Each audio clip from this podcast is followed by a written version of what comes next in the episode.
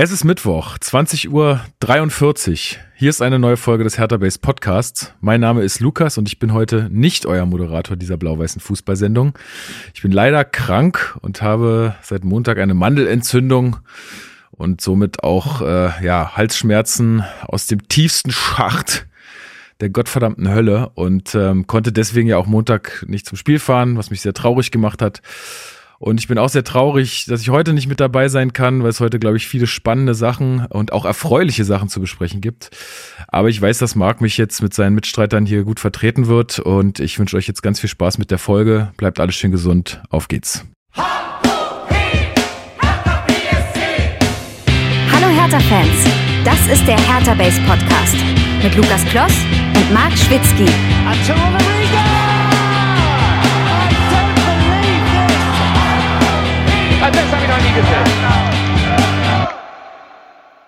Ich habe heute einen Orgasmus gekriegt, einen Mega-Orgasmus.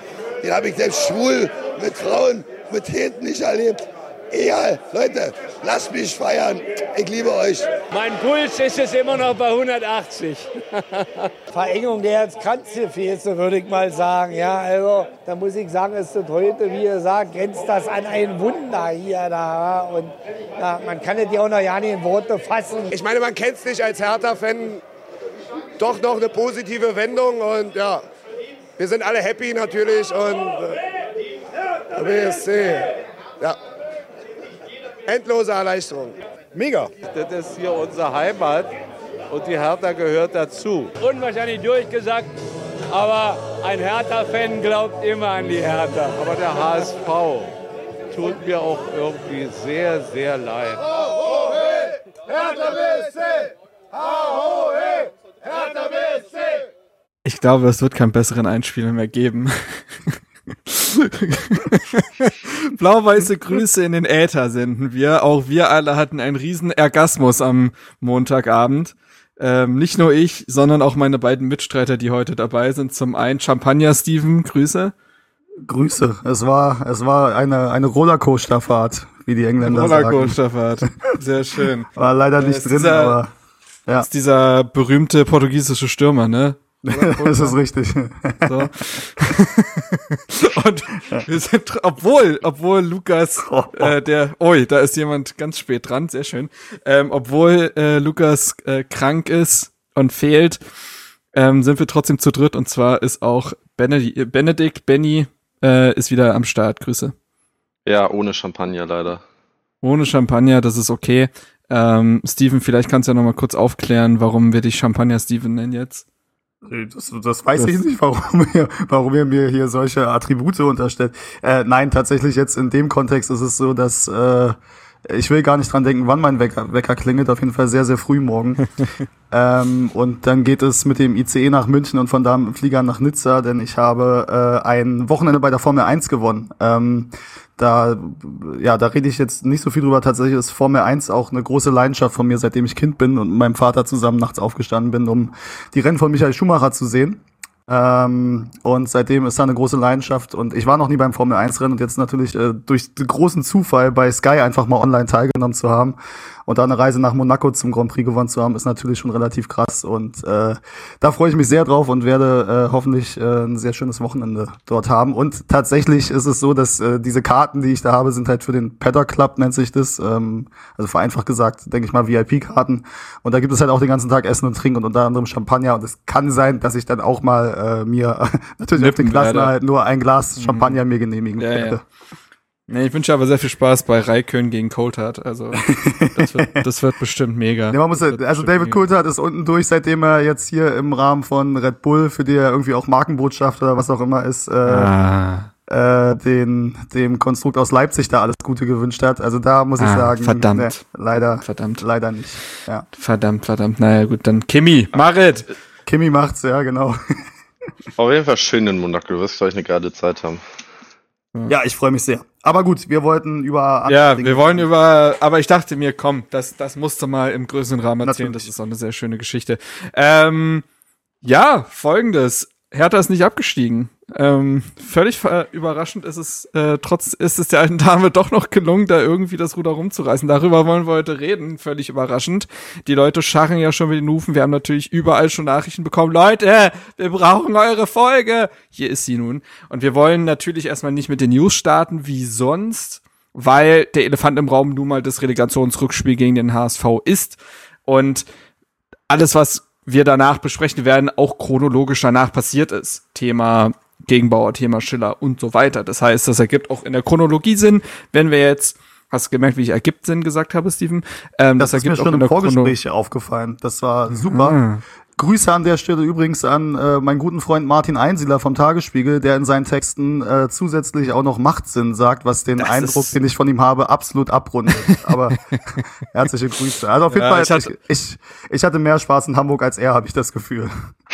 Ich hatte eigentlich auch noch den Witz hier rumliegen, dass sich Lukas nicht grämen soll, nicht in Hamburg dabei gewesen zu sein, weil äh, Martin Einsiedler für ihn und für zwei weitere noch Stimmung gemacht hat. Deswegen äh, wurde er gut ersetzt. Ja, gut, egal, den, das soll's äh, aber ja. äh, zu diesem ganzen Thema auch gewesen sein. Äh, ihr werdet es vielleicht mitbekommen haben, wenn nicht, dann googelt einfach. Ähm, ihr wisst ja, wie das alles geht, ihr seid ja im Internet zu Hause. Dementsprechend machen wir das Thema jetzt zu. Welches Thema wir nun öffnen, ist das Spiel gegen den H S V. Ich denke, auch da werden wir jetzt Da lohnt es sich schon nochmal äh, durch die Chronologie der Ereignisse zu gehen, würde ich jetzt mal sagen. Es ist ja verrückt, dadurch, dass so viel passiert ist, was jetzt äh, in den letzten äh, Stunden passiert ist, äh, seit gestern. Das Spiel ist nicht mal, also der Schlusspfiff ist nicht mal achtundvierzig Stunden her zum Zeitpunkt dieser Aufnahme. es, ist, es fühlt sich schon weiter weg an, für mich persönlich zumindest, weil einfach schon so viele Ereignisse das wieder überlagert haben, gefühlt. Ähm, Steven, die Aufstellung. Da gehen wir ja, äh, wie Lukas es angehen würde, gehen wir da genauso rein. Die Aufstellung. Beziehungsweise, du warst ja bei der ähm, wobei, wobei, wobei, wobei. Wir machen das mal ganz anders. Wir machen das mal ganz anders. Erstmal zu der Hinspielfolge vielleicht nochmal ein paar Worte zu verlieren. Das hatten wir, das hatten wir ja gesagt auf Twitter, dass wir uns da im Podcast nochmal zu äußern. Sorry, dass ich dich da gefühlt schon wieder abwürgen muss, aber das ist mir gerade eingefallen. Ja, erstmals bei uns in der Folge weniger Struktur als ein härter Spiel dieses Mal. So ist es. Sagen. So ist es. Nee, aber ähm, bevor wir zur Spielanalyse kommen, damit dann auch dieser äh, Einspieler kommen kann, Benni, du hast den Stift gezückt. Ähm, Immer. Müssen, müssen wir trotzdem doch noch mal kurz eine Hausmitteilung machen. Die Hinspielfolge hatten wir ja mit Tanja aufgenommen. Tanja, H S V-Anhängerin und in dem Fall Hinspielsiegerin.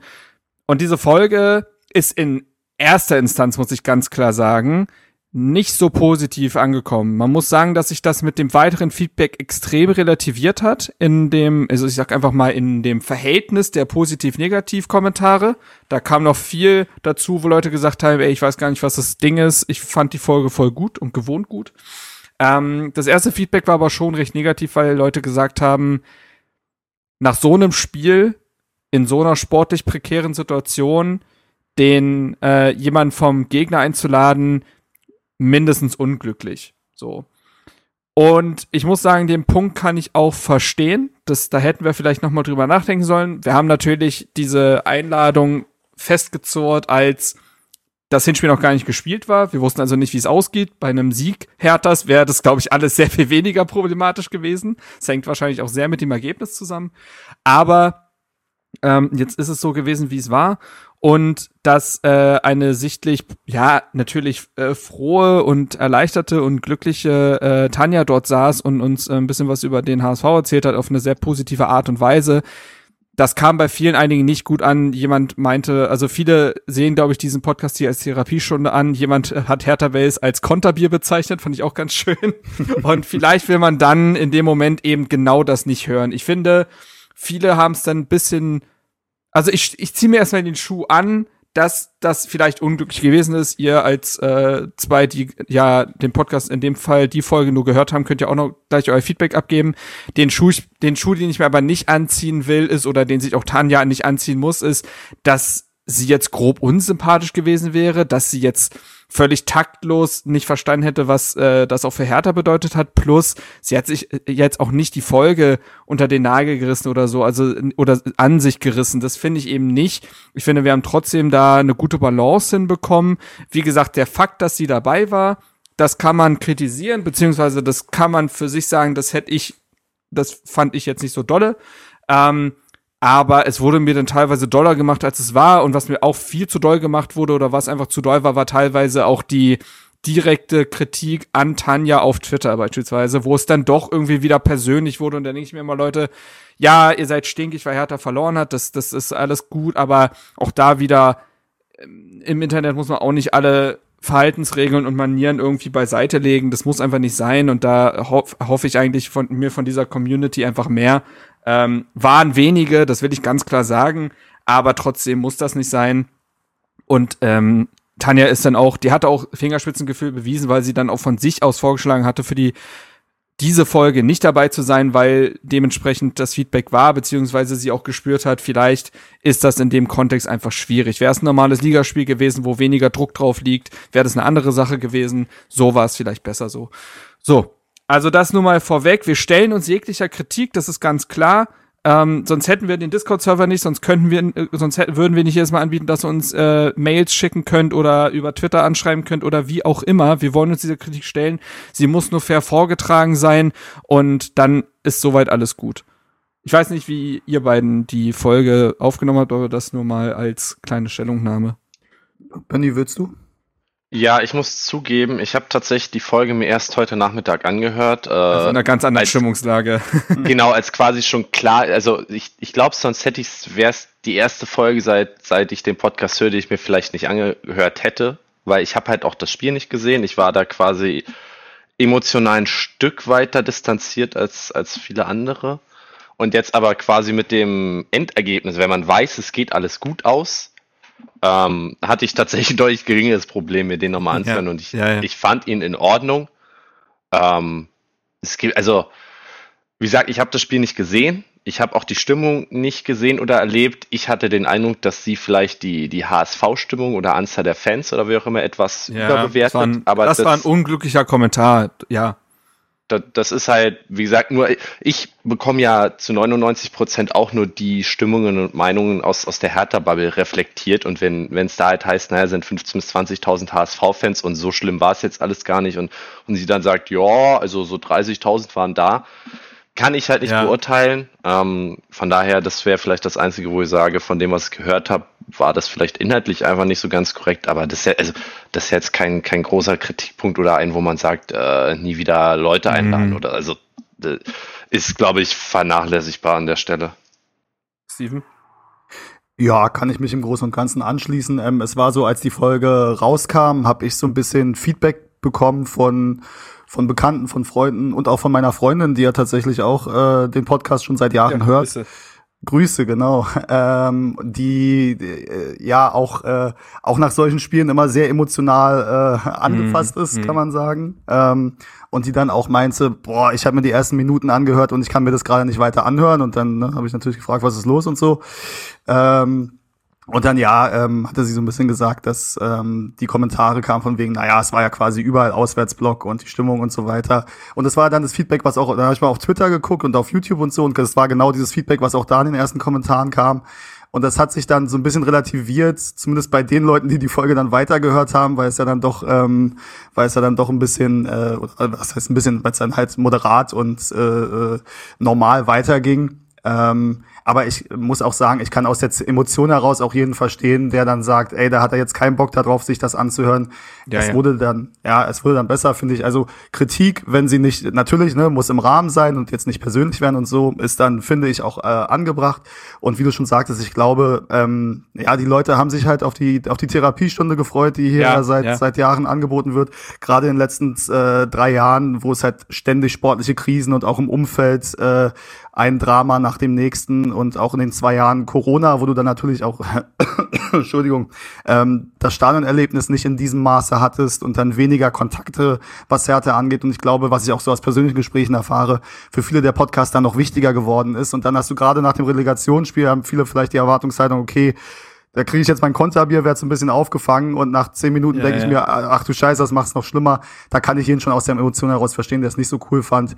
Ähm, Aber ja, ist ja dann trotzdem gut gelöst worden. Sie hat ja auch cool reagiert, so wie ich das Voll, mitbekommen das habe. Das muss man echt sagen. Ja, ähm, hat sich das auch äh, angenommen. Ähm, wie gesagt, ein bisschen Kritik war drüber, viel war auch gerechtfertigt und es gab, gab ja dann auch noch positives Feedback oder zumindest von wegen, ey, so schlimm ist es ja nicht.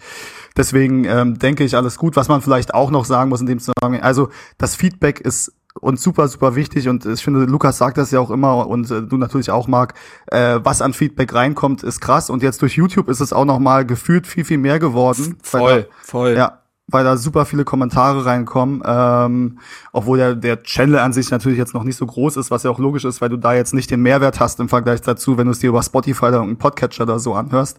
Genau, ähm, und der kommt ja noch. Genau, ähm, aber was man vielleicht auch noch sagen muss, es ist natürlich auch nicht so, also man muss natürlich auch aufpassen, dass man jetzt nicht sich diktieren lässt, wie man den Podcast macht, wen man einlädt und so, ne? Also wenn jetzt jemand sagt, keine Ahnung, äh, jede Folge soll jetzt Alex dabei sein, weil er cool ist und äh, auf auf den was oder ja nun die wirklich hat, Quatsch ist, also das was ist ja wirklich einer Quatsch Meinung, ist. Also, also ja, also bei Alex muss man wirklich also mit mit viel Abstand, ne? Ein Quatsch, aber ne, nur so in die Richtung, ja. Oder wenn jetzt jemand sagt, keine Ahnung, der Typ mit der heiseren Stimme, den kann ich mir nicht anhören oder was weiß ich was, oder der soll jede Folge dabei sein. Also ne, das das muss schon, äh, also gerade euer Ding natürlich, Lukas, Marc, das muss schon weiter bei euch liegen, äh, wie ihr das, das macht. Das, ja. ja, ja. Das finde ich nämlich auch. Also Kritik annehmen, Feedback annehmen, voll, ähm, aber den Leuten nicht das Gefühl geben, sie können diese Sendung diktieren. Das ist natürlich für euch ja auch alles, das ist vollkommen klar, aber ähm, da muss man immer so ein bisschen aufpassen. Also ich kenne das auch von Twitter, wenn dann Leute mir teilweise privat schreiben, ja, poste mal bitte nichts Politisches, weil dafür äh, folge ich dir nicht. Denke ich mir auch, ja, dicker, wat? Also ich kann immer noch machen, was ich will und so sieht's auch mit dieser Sendung aus, aber wir haben es angenommen, wir verstehen die Irritation. Ähm, unser Gedanke war halt, jemanden einzuladen, der nicht nur Gegner, also Fan des Gegners ist und da vielleicht was ein bisschen erklären kann, sondern auch Fan eines Vereins ist, der all das, was Hertha potenziell hätte durchmachen können mit dem Abstieg, schon mal erlebt hat. Aber gut, wir machen das Thema zu, würde ich sagen, an der Stelle. Wie gesagt, nochmal vielen Dank an das ganze Feedback. Das ist ja erstmal grundsätzlich positiv, dass Leuten das so wichtig ist, dass sie das auch äh, äußern. Wenn das einfach im Äther irgendwie kommentarlos verschwinden würde, dann wäre das ja auch schade. Dementsprechend passt das alles. So, dann würde ich sagen, kommen wir endlich zur Spielanalyse.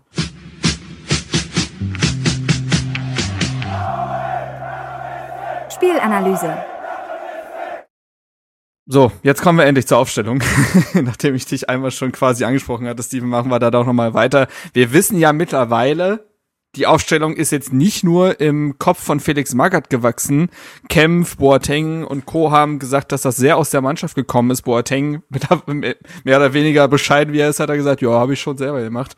Ähm, wie sah sie denn aus? Ja, sie sah im Endeffekt ähm, so aus, dass, glaube ich, viele gesagt haben, dass damit können sie gut leben. Das ist so ziemlich das Beste, was aktuell der Kader hergibt.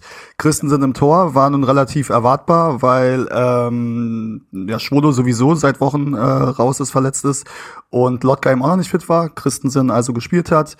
Ähm, Viererkette Plattenhardt, Kempf, Boyata, Pekarík. Da gab es also keine Veränderung, wenn mich jetzt nicht alles täuscht. Nee, das war genauso wie nee, im Hinspiel. Nee. Ähm, Santi ist zurückgekommen für Niklas Stark, ähm, wo ja den Felix Magath ja nach dem Hinspiel ja so indirekt schon ziemlich kritisiert hat, fand ich. Ja, also dass er diese Rolle von Santi nicht ausführen konnte und es hatte so ein bisschen den Eindruck, als wenn Felix Magath so diese schwache Leistung des Hinspiels vor allem daran festgemacht hat, dass Santi Askasiba gefehlt hat. Ähm, ja, dabei ja, ist er ein ziemlicher Santi-Fußballer. Oh, oh, oh. Oh Gott. Junge, Junge, Junge. Ey. Hast du den noch nicht benutzt bisher irgendwo? Tatsächlich nicht. Der kam mir letztens beim Einkaufen, wo man halt so dran denkt, ist ja klar. Und wo gehst du denn so einkaufen? Dass dir sowas kommt. Wo gehst du denn einkaufen, ja. dass dir da sowas kommt? Ja, ich gehe immer in so einem südamerikanischen, weißt du, da gehe ich in meinem ja, okay. Kiez, da kenne ich den Juan, weißt du, und dann, nee. So, äh, Santi Askasiba hat gespielt, Schlüsselspieler für Felix Magath. Man muss ja sagen, das, wir wollen nicht zu weit vorgreifen, Stück weit war, es ja, war er es ja auch für das Spiel, aber äh, wer stand denn so neben ihm im Mittelfeld?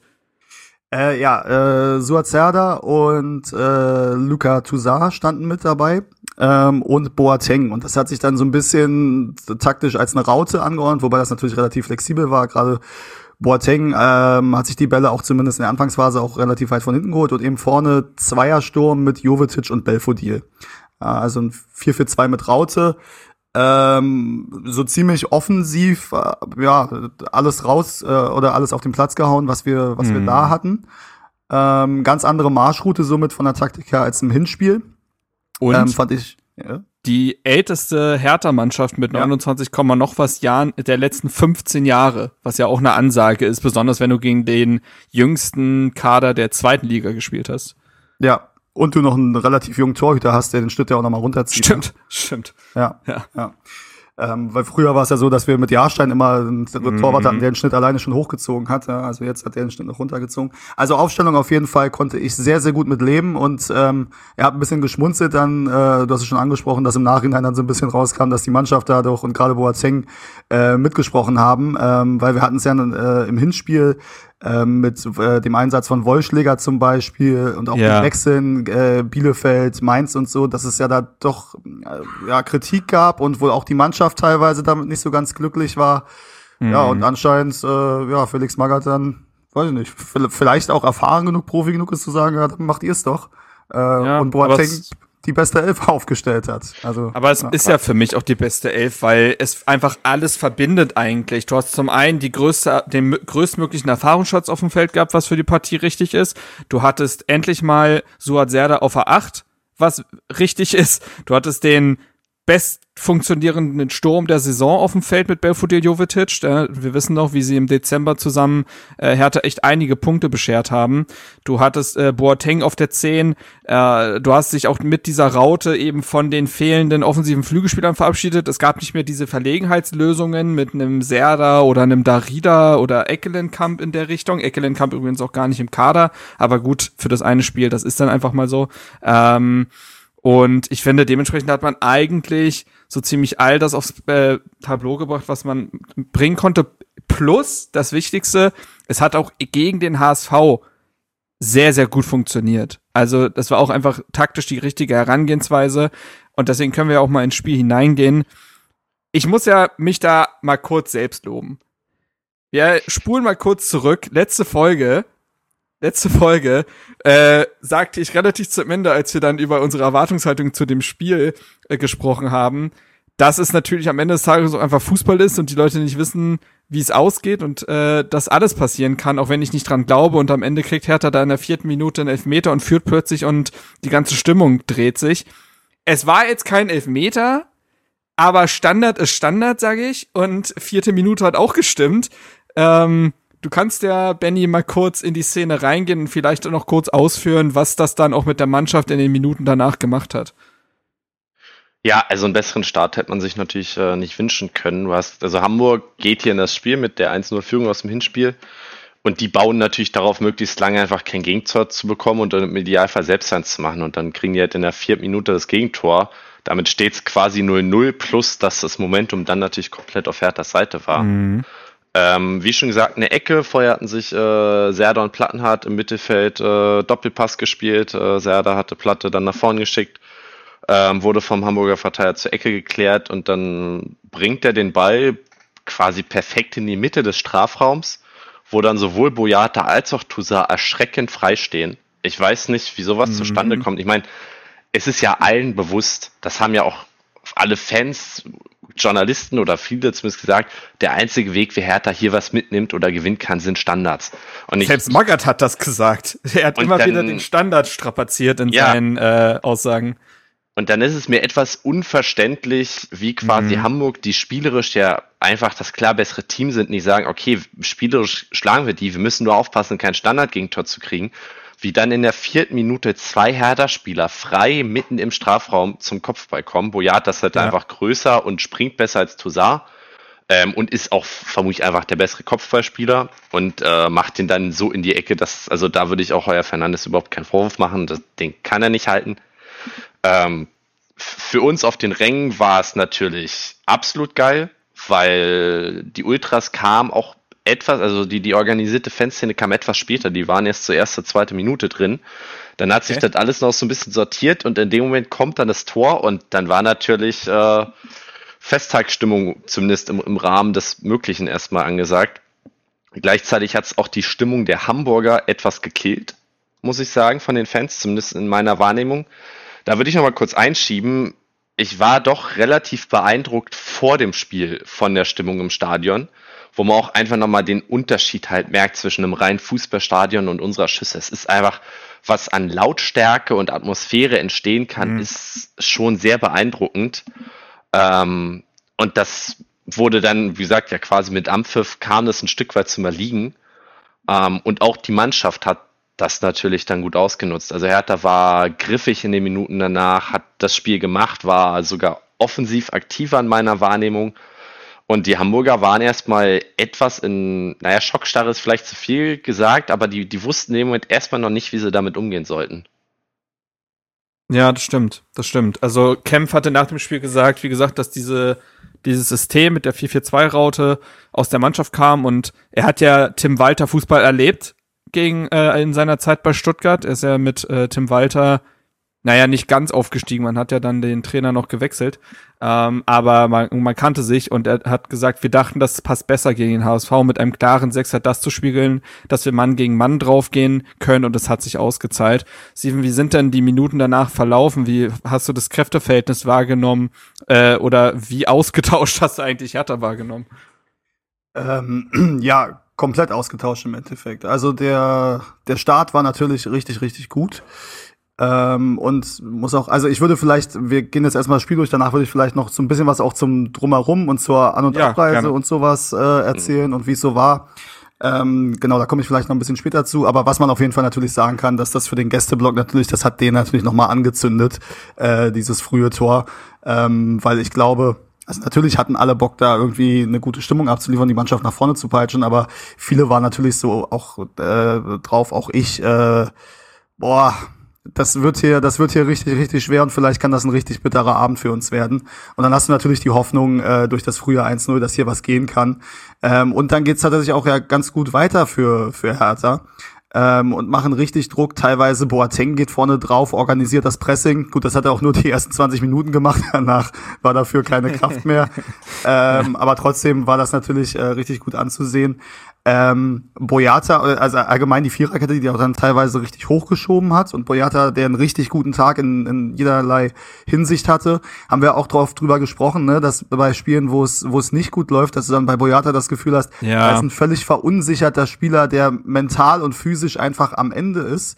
Und jetzt das genaue Gegenteil, ne? Das frühe Tor, das frühe Erfolgserlebnis, und auf einmal hast du das Gefühl, da steht ein richtiger Leader auf dem Platz, der eben, wie hat es ja dreißig, glaube ich, der eben, ne, die Erfahrung aus was weiß ich wie vielen Länderspielen äh, mit Belgien hat, ähm, mit äh, mit Celtic, aus den ganzen Derbys und so weiter, ähm, der der richtig der richtig eine Präsenz auf dem Platz hat. Ähm, im Mittelfeld natürlich Santi, der alles abgeräumt hat, Lucas Tousart, der ordentlich Räume gemacht hat. Ähm, ja, und so ging es dann weiter, ohne die ganz klaren Chancen. Ähm, es gab noch eine Flanke von rechts, weiß ich jetzt nicht, ob die, wer die geschlagen hat. Belfodil kommt auf jeden Fall an den Kopfball, muss, glaube ich, in der neunten Minute gewesen sein. Mhm. Ähm, wird dann aber nicht groß gefährlich, und ähm, ja, du hattest so die ersten zehn, fünfzehn Minuten, dass du dachtest, boah, Hertha macht hier richtig Druck, von äh, Hamburg kam in dieser Phase gar nichts. Und da ist halt nur so ein bisschen äh, das Gefühl, ah, also ein zwei null jetzt wäre schon nicht schlecht, weil e- so wie man Hertha kennt, ewig wird man dieses Tempo nicht aufrecht erhalten können, aber erstmal zumindest so die Anfangsphase, ersten fünfzehn, zwanzig Minuten super. Tousart hatte noch einen ganz guten Abschluss mit links, ähm, der dann von äh, Heuer Fernandes abge... Das den er abprallen lässt. Ja. Ah, einunddreißigste war schon okay, war ähm, ja. ja, das war schon, schon ein bisschen später. Ähm, aber ja, bis dahin ist dann auch, glaube ich, äh, nicht so viel passiert, außer dass ähm, ja, Hertha, finde ich, in dieser Phase, erste halbe Stunde kann man dann schon sagen, klar spielbestimmt war. Boateng hat sich dann noch in der dreißigsten Minute die die gelbe Karte abgeholt, was jetzt auch nicht so überraschend war. Ja, das musste irgendwann passieren. Man muss ja sagen, Dennis Eitikin war Schiedsrichter, hat mir mhm. in seiner ja in in seiner Spielleitung besser gefallen als Ham Osmaz, weil also beziehungsweise ja, schwierig. Also teilweise hat auch er seine Linie leider dann doch nicht gehalten. Also man hatte das Gefühl, er lässt, weil es eben auch so ein Kampf für totes Spiel sein wird, die Leine sehr, äh, also wird sehr großzügig gepfiffen alles. Ähm, das hat er dann teilweise nicht einhalten können, das muss man schon sagen, aber es hat Hertha, es war ja auch für Hertha zuträglich, dass er dann vielleicht doch nicht alles abgepfiffen hat, und Hertha hätte sich bei anderen Schiedsrichtern schon drei, vier gelbe Karten mehr holen können, das, so ehrlich muss man sein. Sie waren also positiv rotzig, ne, aber das kann ja vom Schiedsrichter auch gerne mal quittiert werden. Ähm, aber ja, ich fand, der H S V wirkte wahnsinnig von der Rolle mit diesem null zu eins und die, die, die, da merktest du vielleicht dann auch die fehlende Erfahrung und dass sie nicht, und dass sie auch einen Plan haben. Und wenn er funktioniert, funktioniert er super. Aber sie passen den ja eigentlich nicht an. Und Hertha hatte die im Pressing in der Tasche. Die haben die Mitte komplett dicht gemacht. Da ging gar nichts. Meffert wurde von Boateng permanent in Manndeckung genommen. Das heißt, sie mussten immer die, über die Außen spielen. Und da hatte Hertha immer eine kluge Pressingfalle mit einem Sechser, also mit einem Achter, entweder Serdar oder Tousart und dem herausrückenden Außenverteidiger. Die waren sofort drauf. Und das, muss ich sagen, hat wirklich sehr gut funktioniert. Und gleichzeitig fand ich auch spielerisch, hattest du mit Jovetić, Boateng und Belfodil, teilweise auch Serdar, so viel individuelle Klasse auf dem Feld wie vorher noch nie. Ich glaube, Max äh, Dinkelacker hatte auch in der im äh, Freunde-Themenfrühstück, Grüße an der Stelle, ähm, zusammen mit Luis Richter, hatte er, glaube ich, erzählt, dass es auch das erste Mal war, dass die quasi zusammen gestartet sind in dieser Saison. Und durch die hat man es immer wieder geschafft, Bälle wunderbar zu halten, auch mal ein Dreieck zu bilden, auch mal Räume zu schaffen, so Grundtugenden, also weißt du, das ist ja keine hohe Wissenschaft, so, das macht eigentlich jedes Team, aber Hertha ja nicht, so, deshalb, wenn es dann mal so ist, es plötzlich ähm, sehr auffällig ist und äh, so kann man, das hatte ähm, Wolf-Christoph Fuß, glaube ich, in der im Spiel festgehalten, äh, nach fünfunddreißig Minuten schon mehr Chancen als im gesamten Hinspiel. So. Hm. Ich muss auch sagen, Tousart hat mir, also gut, jeder Spieler hat mir tatsächlich relativ gut gefallen. Ja, keiner ist Tousart, abgefallen. Äh, ne? Ja, ist, aber ähm, weil du meinst auch so spielstark, ich fand, Tousart hat sich im Rahmen seiner Möglichkeiten auch echt gut mit eingereiht. Also der mhm. hat auch mhm. relativ gut die Pässe gespielt, den Ball behauptet, fand ich. Also man sieht, finde ich, immer mehr, dass Tousart mehr ist als dieser reine Abräumer, sondern durchaus auch so ein, so ein gewisses Spielverständnis hat dafür, das dass er ein Sechser ist. Das, äh, das fand ich echt gut. Und ich glaube, dass er profitiert natürlich davon, dass er dann diese fußballerisch hochklassigen Nebenspieler hat, weil er ab einem gewissen Punkt kann er den Ball auch mal abgeben. Es war ja teilweise so, dass er in Herthas Mittelfeld der kreativste Spieler war, was ein Armutszeugnis ist.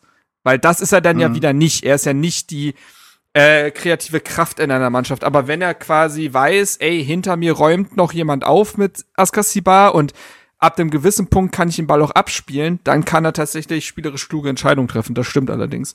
Ähm, ja, bis zur Halbzeit passierte dann, ehrlich gesagt, gar nicht mehr so viel. Hamburg hatte jo- einen Torschuss, glaube ich, und der ging auch noch relativ deutlich drüber. Also da war echt null Gefahr bis zu der Stelle. Ja, deswegen würde ich ein, ein bisschen widersprechen bei der Einschätzung, dass Hamburg spielerisch klar besser ist als, als Hertha. Also natürlich haben die, also die haben jetzt mal eine Saison mit dem gleichen. Obwohl, haben die in der Saison den Trainer gewechselt? Nee, ne, Tim Weiters, glaube ich, die ganze Zeit da. Also ja, es vor der Saison. Ja, ja, genau. Ja, ja. Ja, ja, genau. Und haben eine sehr junge Truppe da und das ist natürlich eingespielt. Marc, wie du sagst, das ist, ähm, also ich habe jetzt nicht so viel neunzig Minuten den H S V gesehen diese Saison, ehrlich gesagt. Also im Pokal gegen Freiburg mal und sonst mal Zweitliga-Konferenz, aber ehrlich gesagt selten mal neunzig Minuten. Deswegen kann ich mir da jetzt kein großes Urteil erlauben. Habe halt nur das gehört, was du auch gehört hast. Die haben einen Plan. Und den ziehen sie auch ganz gut durch. Aber wenn der nicht funktioniert, dann wird's auch schwierig. Ähm, dazu viele junge Spieler, nicht die Erfahrung natürlich im Kader, was natürlich trotzdem der richtige Weg ist auch, denke ich, für den H S V. Und dann eventuell auch yeah. in der nächsten Saison ja dann zum zum Aufstieg führen kann, wenn die zweite Liga auch ein bisschen anders besetzt ist als in als in diesem Jahr. Ähm, aber äh, mal äh, gesamt gesehen, Hin- und Rückspiel hatten die ja jetzt wirklich nicht viel, wahnsinnig viele Chancen. Ja, also das, ja, ich, ich, ja, das stimmt. Ja, ja, ich meinte mit spielerisch besser jetzt auch nicht in dem Spiel besser, sondern dass sie von ihrer Grundveranlagung und von dem Fußball, den sie spielen, beziehungsweise den Tim weiterspielen lässt, einfach viel mehr ja den Ball tatsächlich spielen, als Hertha das im Normalfall über die Saison gesehen ja. getan hat. Also es ist quasi einfach die Grundvoraussetzungen, die Grundsysteme, die Grundherangehensweise an die Spiele, da ist Hamburg äh, gefühlt, fand ich, schon einen Tacken vor Hertha. Ja, ja, okay, ja. Ja, ja. Also verstehe ich, was du meinst. Ist äh, auf der anderen Seite natürlich, also mit der Aufstellung, die wir jetzt auf dem Platz hatten, wie gesagt, mit einem Boateng, einem Serdar, einem Jovetić, einem Belfodil, merkst du natürlich, dass da schon individuelle Qualität vorhanden ist, ja, die Hamburg dann ja, vielleicht ein bisschen Fall, fehlt. Ja. Aber systemisch gebe ich dir natürlich recht. Ähm, äh, das ist natürlich bei uns diese Saison jetzt äh, nicht der Hammer gewesen, was wir da auf dem Platz gemacht haben. Zu Boateng noch äh, ganz kurz. Was der teilweise in der ersten Halbzeit, gerade auch in den ersten zwanzig, dreißig Minuten an No-Look-Pässen einfach gespielt ja, hat, äh, war, schon, war schon Wahnsinn. Also wo du wirklich dachtest teilweise, Also teilweise hat es auch so ein bisschen so, weiß nicht, so Testspiel-Vibes oder so irgendwie, ne, so ein so aber es ein funktioniert ja, dann kannst du dem ja nichts genau, vorwerfen. Das ist ja die Sache, es funktioniert, ne, es funktioniert, es kommt alles an. Ich glaube, wenn wenn Steffen Baumgart sein Trainer wäre, würde er ausrasten. Oh ja. aber oh, ja. aber waren doch teilweise, was der für eine Übersicht hat. Also im Stadion, wir standen ja relativ weit oben, also im Gästeblock mhm. zwar in der Ecke, aber trotzdem hast du im Stadion eine ganz gute Übersicht, gerade von da oben. Und also teilweise hat Boateng Spieler gesehen und den Ball gespielt aus dem Fußgelenk, wo ich noch nicht mal gesehen habe, dass der Typ frei stand. Also wirklich Wahnsinn, was der für eine spielerische Übersicht hat. Und ich weiß, wir haben es ja schon zigmal gesagt im Podcast, aber wenn der körperlich äh, noch ein bisschen mehr drauf hätte, wäre das wäre das der absolute Wahnsinn, wirklich. Ja, ja. Zumal er ja, nach dem Spiel meinte, er ist vielleicht doch noch noch noch nicht noch nicht ganz so durch, wie er und vielleicht auch manche andere das geglaubt hat. Aber dazu kommen wir sicherlich noch. Ähm, Der H S V, Benny, hat sich im zweiten Durchgang, besonders, in, besonders zum Anfang hin, ja aber schon mh, präsenter gezeigt, schärfer gezeigt. Es wurde ein offenerer Schlagabtausch, oder? Ja, das auf jeden Fall. Ich glaube, die hatten dann auch äh, kurz nach der Halbzeit äh, mit ihrer beste Chance, wo ich weiß jetzt nicht mehr, wer es war. Äh, ja, es ist ja eigentlich auch egal. Ähm, irgendwie relativ gut zum Torabschluss kommt, den Christensen halten kann, aber auch nur weg. Blocken oder, also, ja, ja der, der springt äh, dann von Christensen Heyer war's weg. Übrigens, Moritz Heyer. Ja, da ist mir, also, no disrespect, aber am Ende des Tages dann auch relativ egal an der Stelle, wer ja, da ja, geschossen hat. Ja, ja. ja, ja. Ähm, da haben wir ein bisschen Glück, dass quasi, also ich weiß nicht, ob Christensen den mit Absicht dahin gelenkt hat oder ob das halt wirklich Glück ist, weil an der Stelle stand dann kein Hamburger, der quasi mhm. den Nachschuss, äh, in den Nachschuss gehen kann, sodass wir den Ball klären, aber du hast schon gemerkt, dass die zweite Halbzeit vielleicht nochmal oder wahrscheinlich schwieriger wird als die erste und dass das noch lange nicht vorbei ist, das Spiel. Ja, ich fand, dass das Mittelfeld deutlich schneller überbrückt wurde von, von beiden Mannschaften in dem Zeitraum. Also der H S V hat äh, deutlich mehr Spieler quasi in die gegnerische Hälfte gebracht. Ähm, Gleichzeitig haben die natürlich dann auch in der eigenen Hälfte gefehlt, weshalb es, wie gesagt, dieser offenere Schlagabtausch wurde. Es ging, das Spiel wurde schneller, wenn man so möchte. Es gab ja dann auch in der vierundfünfzigsten Minute die Chance von Plattenhardt, der einfach mal sneaky versucht, aufs kurze Eck da zu schießen, weil er hofft, dass Heuer Fernandes diesen Ausfallschritt macht. Ähm, und so wurde es ja dann, äh, wie gesagt, äh, relativ offener Schlagabtausch, wobei man auch da sagen muss, dass der H S V es besser ins letzte Drittel geschafft hat und das war für mich auch so die Phase, wo ich gesagt habe, ey, diese Schweinehunde, ja, jetzt geben die mir nochmal tatsächlich Hoffnung. Ich hatte ja, ich hatte, ich muss wirklich sagen, ich hatte emotional abgeschlossen. Das war für mich durch nach dem Hinspiel. Ich habe da nicht mehr dran geglaubt. Ich habe auch, mein äh, R B B-Artikel habe ich auch äh, blau-weißes Wunder genannt, das Das mag manchen zu viel Pathos sein, aber überlegt mal, wie die Stimmung nach dem Hinspiel war. Die waren, die waren totgesagt. Ähm, und dementsprechend äh, war es genau die Phase, wo ich so dachte, Leute, ich habe da echt nicht mehr dran geglaubt. Jetzt gebt mir auch noch Hoffnung. Und das war diese Phase, wo es auch wirklich hätte kippen können, finde ich. Wenn der H S V vielleicht zwei, drei direktere Abschlüsse sammelt, Hertha doch ins Wanken gerät, dann wird's, glaube ich, eklig. Und der Freistoß von Marvin Plattenhardt, der Freistoß für die Ewigkeit, in der dreiundsechzigsten Minute hat Hertha dann erlöst. Steven, beschreib mal die Szene mit den blumigsten Worten, die du hast. Oh Gott, oh Gott. Mach. Nee, nee, mach was du willst. Äh, ähm, ja, also muss sagen, die die Szene, die zum Freistoß führt, habe ich jetzt gar nicht mehr im Kopf, ehrlich gesagt. Ähm, ähm, da ist Belfodil mit ja. so einem Croquetta oder wie auch immer das heißt, dieser, dieser Iniesta-Trick. Äh, durch zwei ah. HSVler durch und wäre quasi in den Strafraum gerannt, relativ frei, sodass einer von denen ihm dann noch gestoppt hat. Ja, siehst du, Benni, bist ein bisschen jünger, du kannst dir das besser merken als ich. Sehr gut, aber schon als du es gesagt hast, habe ich die Szene wieder tatsächlich wieder vor Augen. Ähm, ja, man hatte natürlich das Gefühl, ist eine ist eine ganz gute Freistoßposition ähm, aus dem Gästeblock.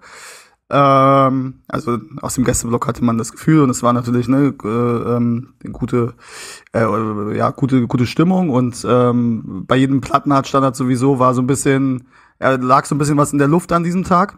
Ähm, Und er läuft dann an, das war so ein bisschen so eine Position, äh, die Älteren werden sich vielleicht äh, an Jörg Böhme erinnern, der äh, äh, der damals bei Böhme. Ja, der hat damals äh, bei äh, bei den Gelsenkirchenern gespielt, mhm. ähm, in in Respekt äh, oder vor Respekt auf die auf die zahlreichen Leute, die uns hören, die den Namen nicht aussprechen, äh, sage ich das jetzt auch mal so. Ähm, Und er hatte uns in einer Saison mal zwei direkte Tore aus ziemlich exakt dieser Position eingeschenkt, gegen Gabor Kirai damals noch. Ähm, und äh, tatsächlich habe ich in diesem Moment irgendwie daran gedacht, warum auch immer. Ist zwanzig Jahre her, ich weiß es nicht. Ähm, und auf jeden Fall Plattenhardt ähm, läuft dann an und du siehst, okay, das, das Ding kommt ganz gut. Du siehst auch relativ schnell, okay, da kommt kein Spieler mehr ran. Und das Ding senkt sich und das Ding senkt sich ins Netz. Ähm, und in diesem Moment war völlige Eskalation im Gästeblock. Ich muss sagen, ich war tatsächlich still weil, und habe nur die, die Hände auf den Kopf äh, geschlagen, ja. Konnte das nicht glauben in dem Moment, dachte auch noch, ey, wer weiß, weil das kannst du ja nicht sehen, das war auf der anderen Seite. Mhm. Vielleicht kommt da jetzt noch irgendwie ein V A R oder sonst irgendwas. Hab dann auch in ähm, ähm, in der Wiederholung dann später gesehen, dass er da, äh, wer ist es, ich glaube Kempf, der dann auch, auch ein, ja Kempf ist es, der dann auch den Arm von Heuer Fernandes so ein bisschen ja. abbekommt, wo ich schon dachte, oh, ne, also wenn du da jetzt ganz, ganz kleinlich bist, kannst du auch auf die Idee kommen zu sagen, ähm, er behindert, behindert da irgendwie ihn. den Keeper, mhm. ja, ähm, aber da muss man sagen, das ist auch bei bei Altekin ähm, so, äh, zumindest in meiner Wahrnehmung, der nimmt relativ selten auch solche Dinge zurück, wenn sie nicht jetzt völlig klar äh, falsch ja, äh, gelaufen ja. sind. Also der nimmt jetzt nicht den V A R für jede Kleinigkeit in Anspruch. Ähm, und äh, ja, habe jetzt auch keine Beschwerden mitgenommen. Auf jeden Fall das Gefühl, als der Ball drin war und das und das Ding dann äh, es dann zwei null stand und ähm, auch relativ schnell wieder angepfiffen wurde, als klar war, dass das Tor zählt, war wirklich im Block absolut unglaublich. Ähm, Benni, du standest ja, glaube ich, eine Reihe über mir, wenn ich das ich das richtig in Erinnerung habe. Ja, wir, es gab ja nicht, wir, wir waren ja irgendwie acht Leute oder zehn Leute oder so und es waren halt vier ja. oder fünf unten und vier oder fünf da drüber, weil halt nebeneinander nicht, nicht mehr Platz war. Ja, ähm, also wirklich das äh, war ein krasses Gefühl beim Tor, auch wenn ich sagen muss, also ich persönlich hatte gar nicht diese krasse Eskalation in dem Moment, weil nicht? es für mich... nee, weil ich anders wahrgenommen. ja, vielleicht gibt's da bei mir noch Steigerungsstufen, ähm, aber es war es war so ein sehr langes Ding, weil ich das im ersten Moment nicht glauben konnte und dann ja, ja also es hat so eine, so eine halbe Sekunde gedauert, bis das irgendwie ankam kollektiv, dass der im Tor ist. Hatte das ich stimmt. den Eindruck. Es ja, war stimmt. irgendwie so, so, so eine Sekunde, so, so, so ein Moment, wo alle erst bei wartet, der ist drin und, und dann brav ja, los. Das stimmt, aber es ist ja normalerweise so, also das Ding, wenn du siehst, der Ball ist im Netz, ist ja so ein kollektives Ja, was dann alle schreien. Ähm, und in dem Moment äh, war es halt so, das erste Ja bei mir geschrien kam, glaube ich, zehn Sekunden oder so danach, weil ich das irgendwie in dem Moment nicht realisieren konnte. Und wie gesagt, ich ja auch mit der Erwartungshaltung dahin gegangen bin, dass ich dachte, ja, Mann, wir sind Hertha, ich weiß, ich versuche jetzt nicht irgendwie meine meine negative Art so auszuleben, aber Mann, wir wissen doch alle, was passiert. Äh, und dann passiert das Gegenteil und ich konnte das tatsächlich nicht glauben, dass es dann äh, einmal einmal die Mannschaft ist, die mich quasi aufrichtet in meiner negativen mhm, Haltung, ja, ja, und sonst gehst ja, du da ja. positiv in solche Spielereien und die Mannschaft kommt und sagt, nee, nee, nee, wir sind hier immer noch bei Hertha, hier ist nichts mit positiv. Äh, und dieses Mal war es halt andersrum und äh, gerade das Plattenhardt das Ding macht, das passt natürlich äh, äh, ins Bild und Plattenhardt muss man auch sagen, ähm, also auch abgesehen von seinen von seinen beiden Standards hat ein unglaublich gutes Spiel gemacht. Es ist mir immer noch unbegreiflich, wie der wie er es jedes Mal dann noch schafft, links vorbeizugehen, wobei natürlich der Gegner genau weiß, der wird nicht mit rechts flanken, der Typ, der wird natürlich mit links flanken und trotzdem hat er es immer wieder geschafft, da vorbeizugehen, auch teilweise gute Staffetten äh, mit mit Serdar, mit Boateng, äh, mit Belfodil auch, also das hat wirklich gut funktioniert, aber nochmal zum Tor, ähm, Benni, du kannst ja vielleicht nochmal ergänzen. Äh, wie es für dich war, für mich war es ein bisschen, ja, wie gesagt, ich, ich konnte es nicht so wirklich glauben, als ich es dann geglaubt habe, war es krass und danach ging es dann los, wo dass ich alle dreißig Sekunden auf die Uhr geguckt habe, glaube ich.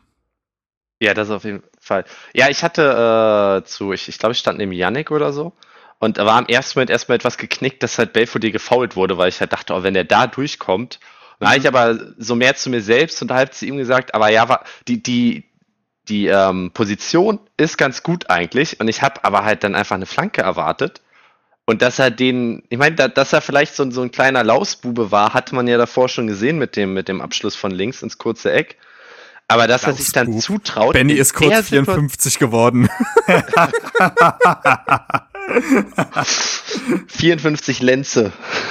Ja. Oh Gott. Ah, wenn du mir den Oberschenkel aufschneidest, kannst du vierundfünfzig Ringe zählen. Baujahr dreiundsechzig. Ah, ja, Baujahr, das ist es. Ab wann sagt man das eigentlich? Ab welchem Alter sagt man das? Baujahr. Ende Ich weiß nicht. Nee, also es ist, glaube ich, auch so ein Altersding, glaube ich. Aber also machst egal. Du, ähm, ja. ja. ja. Ähm, der Lausbub Plattenhardt. Du warst der Lausbub Plattenhardt. Und ich, ich meine, die, sorry für die Wortwahl, die Eier, die man haben muss, in dieser Situation, fünfundzwanzig Minuten vor Spielende, in dem Spiel, den Freistoß so zu treten, anstatt die, die also halbwegs sichere Variante mit der, mit der Flanke zu nehmen. Also ja, ist mir ein bisschen unbegreiflich, vor allem weil Plattenhardt ja irgendwie vor Magath, der hat ja keine Rolle gespielt. Ich meine, wir haben den Björkan im Winter verpflichtet, weil wir gesagt haben, unsere linke Seite ist tot. Dann ist Mittelstädt irgendwie im Januar, Februar sehr stark geworden und Plattenhardt war immer noch nicht da. Und dann, seit Magath zurück ist, seit dem Hoffenheim-Spiel, spielt Plattenhardt und ich weiß nicht, was sie dem gegeben haben. Magath hat ja da im Nachhinein den, den Leuthardt äh, sehr gelobt, dass er Plattenhardt fit bekommen hat. Aber ja, ich weiß nicht. Den Plattenhardt, äh, den würde ich auch noch drei Jahre in Berlin nehmen. Ich sag's jetzt nicht. Aber äh, ob er da, Plattenhardt ist ein anderes ja. Thema. Aber der, dieser Freistoß, ja. ich, also ich glaube, das ist so einer der Momente, den ich nie wieder vergessen werde, wie man da steht und sich dieser Freistoß reinsenkt. Also, ja, unbeschreiblich. Da gehe ich halt mit. Das, das, das habe ich ja vorhin gesagt. Das ist ein Freistoß für die Ewigkeit. Das ist Das ist so ein Moment, dass der einfach in die Herthaner Fanfolklore einge- äh, eingegliedert wird. Das ist so. So wie dieser Raphael-Lauf damals gegen Düsseldorf. Das ist der Raphael-Lauf, das ist ähm, dieses absurde äh, Pokalspiel gegen Dresden. Das ist, also nur mal um jetzt Beispiele der wirklich jüngeren Vergangenheit zu nennen, das sind, so ein Moment bleibt, der wird für immer bleiben und der, der, der lässt mal, in dem Moment ist alles vergessen, was an Scheiße passiert ist in dieser Saison und den letzten drei Jahren. Das ist Ähm, für die, für diesen Freistoß finde ich kaum Worte, weil der auch irgendwie symbolisch dafür steht, dass die Mannschaft in diesem Spiel ihren Mut, ihren, ihr Herz zurückgewonnen hat. Das Übliche wäre gewesen, dass ein verunsicherter Marvin Plattenhardt in dem Moment eine Alibi-Flanke nach innen schlägt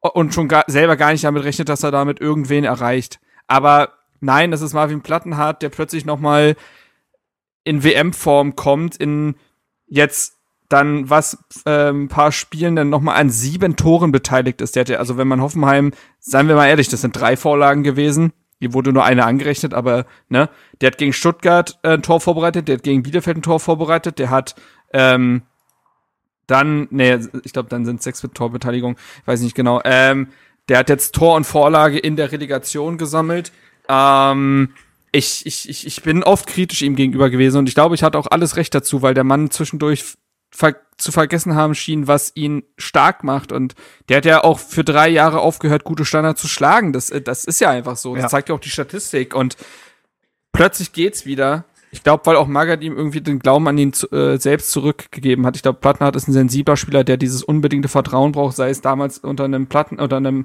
Dárdai gewesen, der gesagt hat, ich mache dich zum Nationalspieler. Oder jetzt eben unter Magath, der gesagt hat, es wird nicht ohne dich gehen. Und dann geht das. Und ähm, Das, ich fand diese Freistoßposition, das ist wirklich so eine Position, wo man so denkt, der wird doch nicht, das macht er nicht.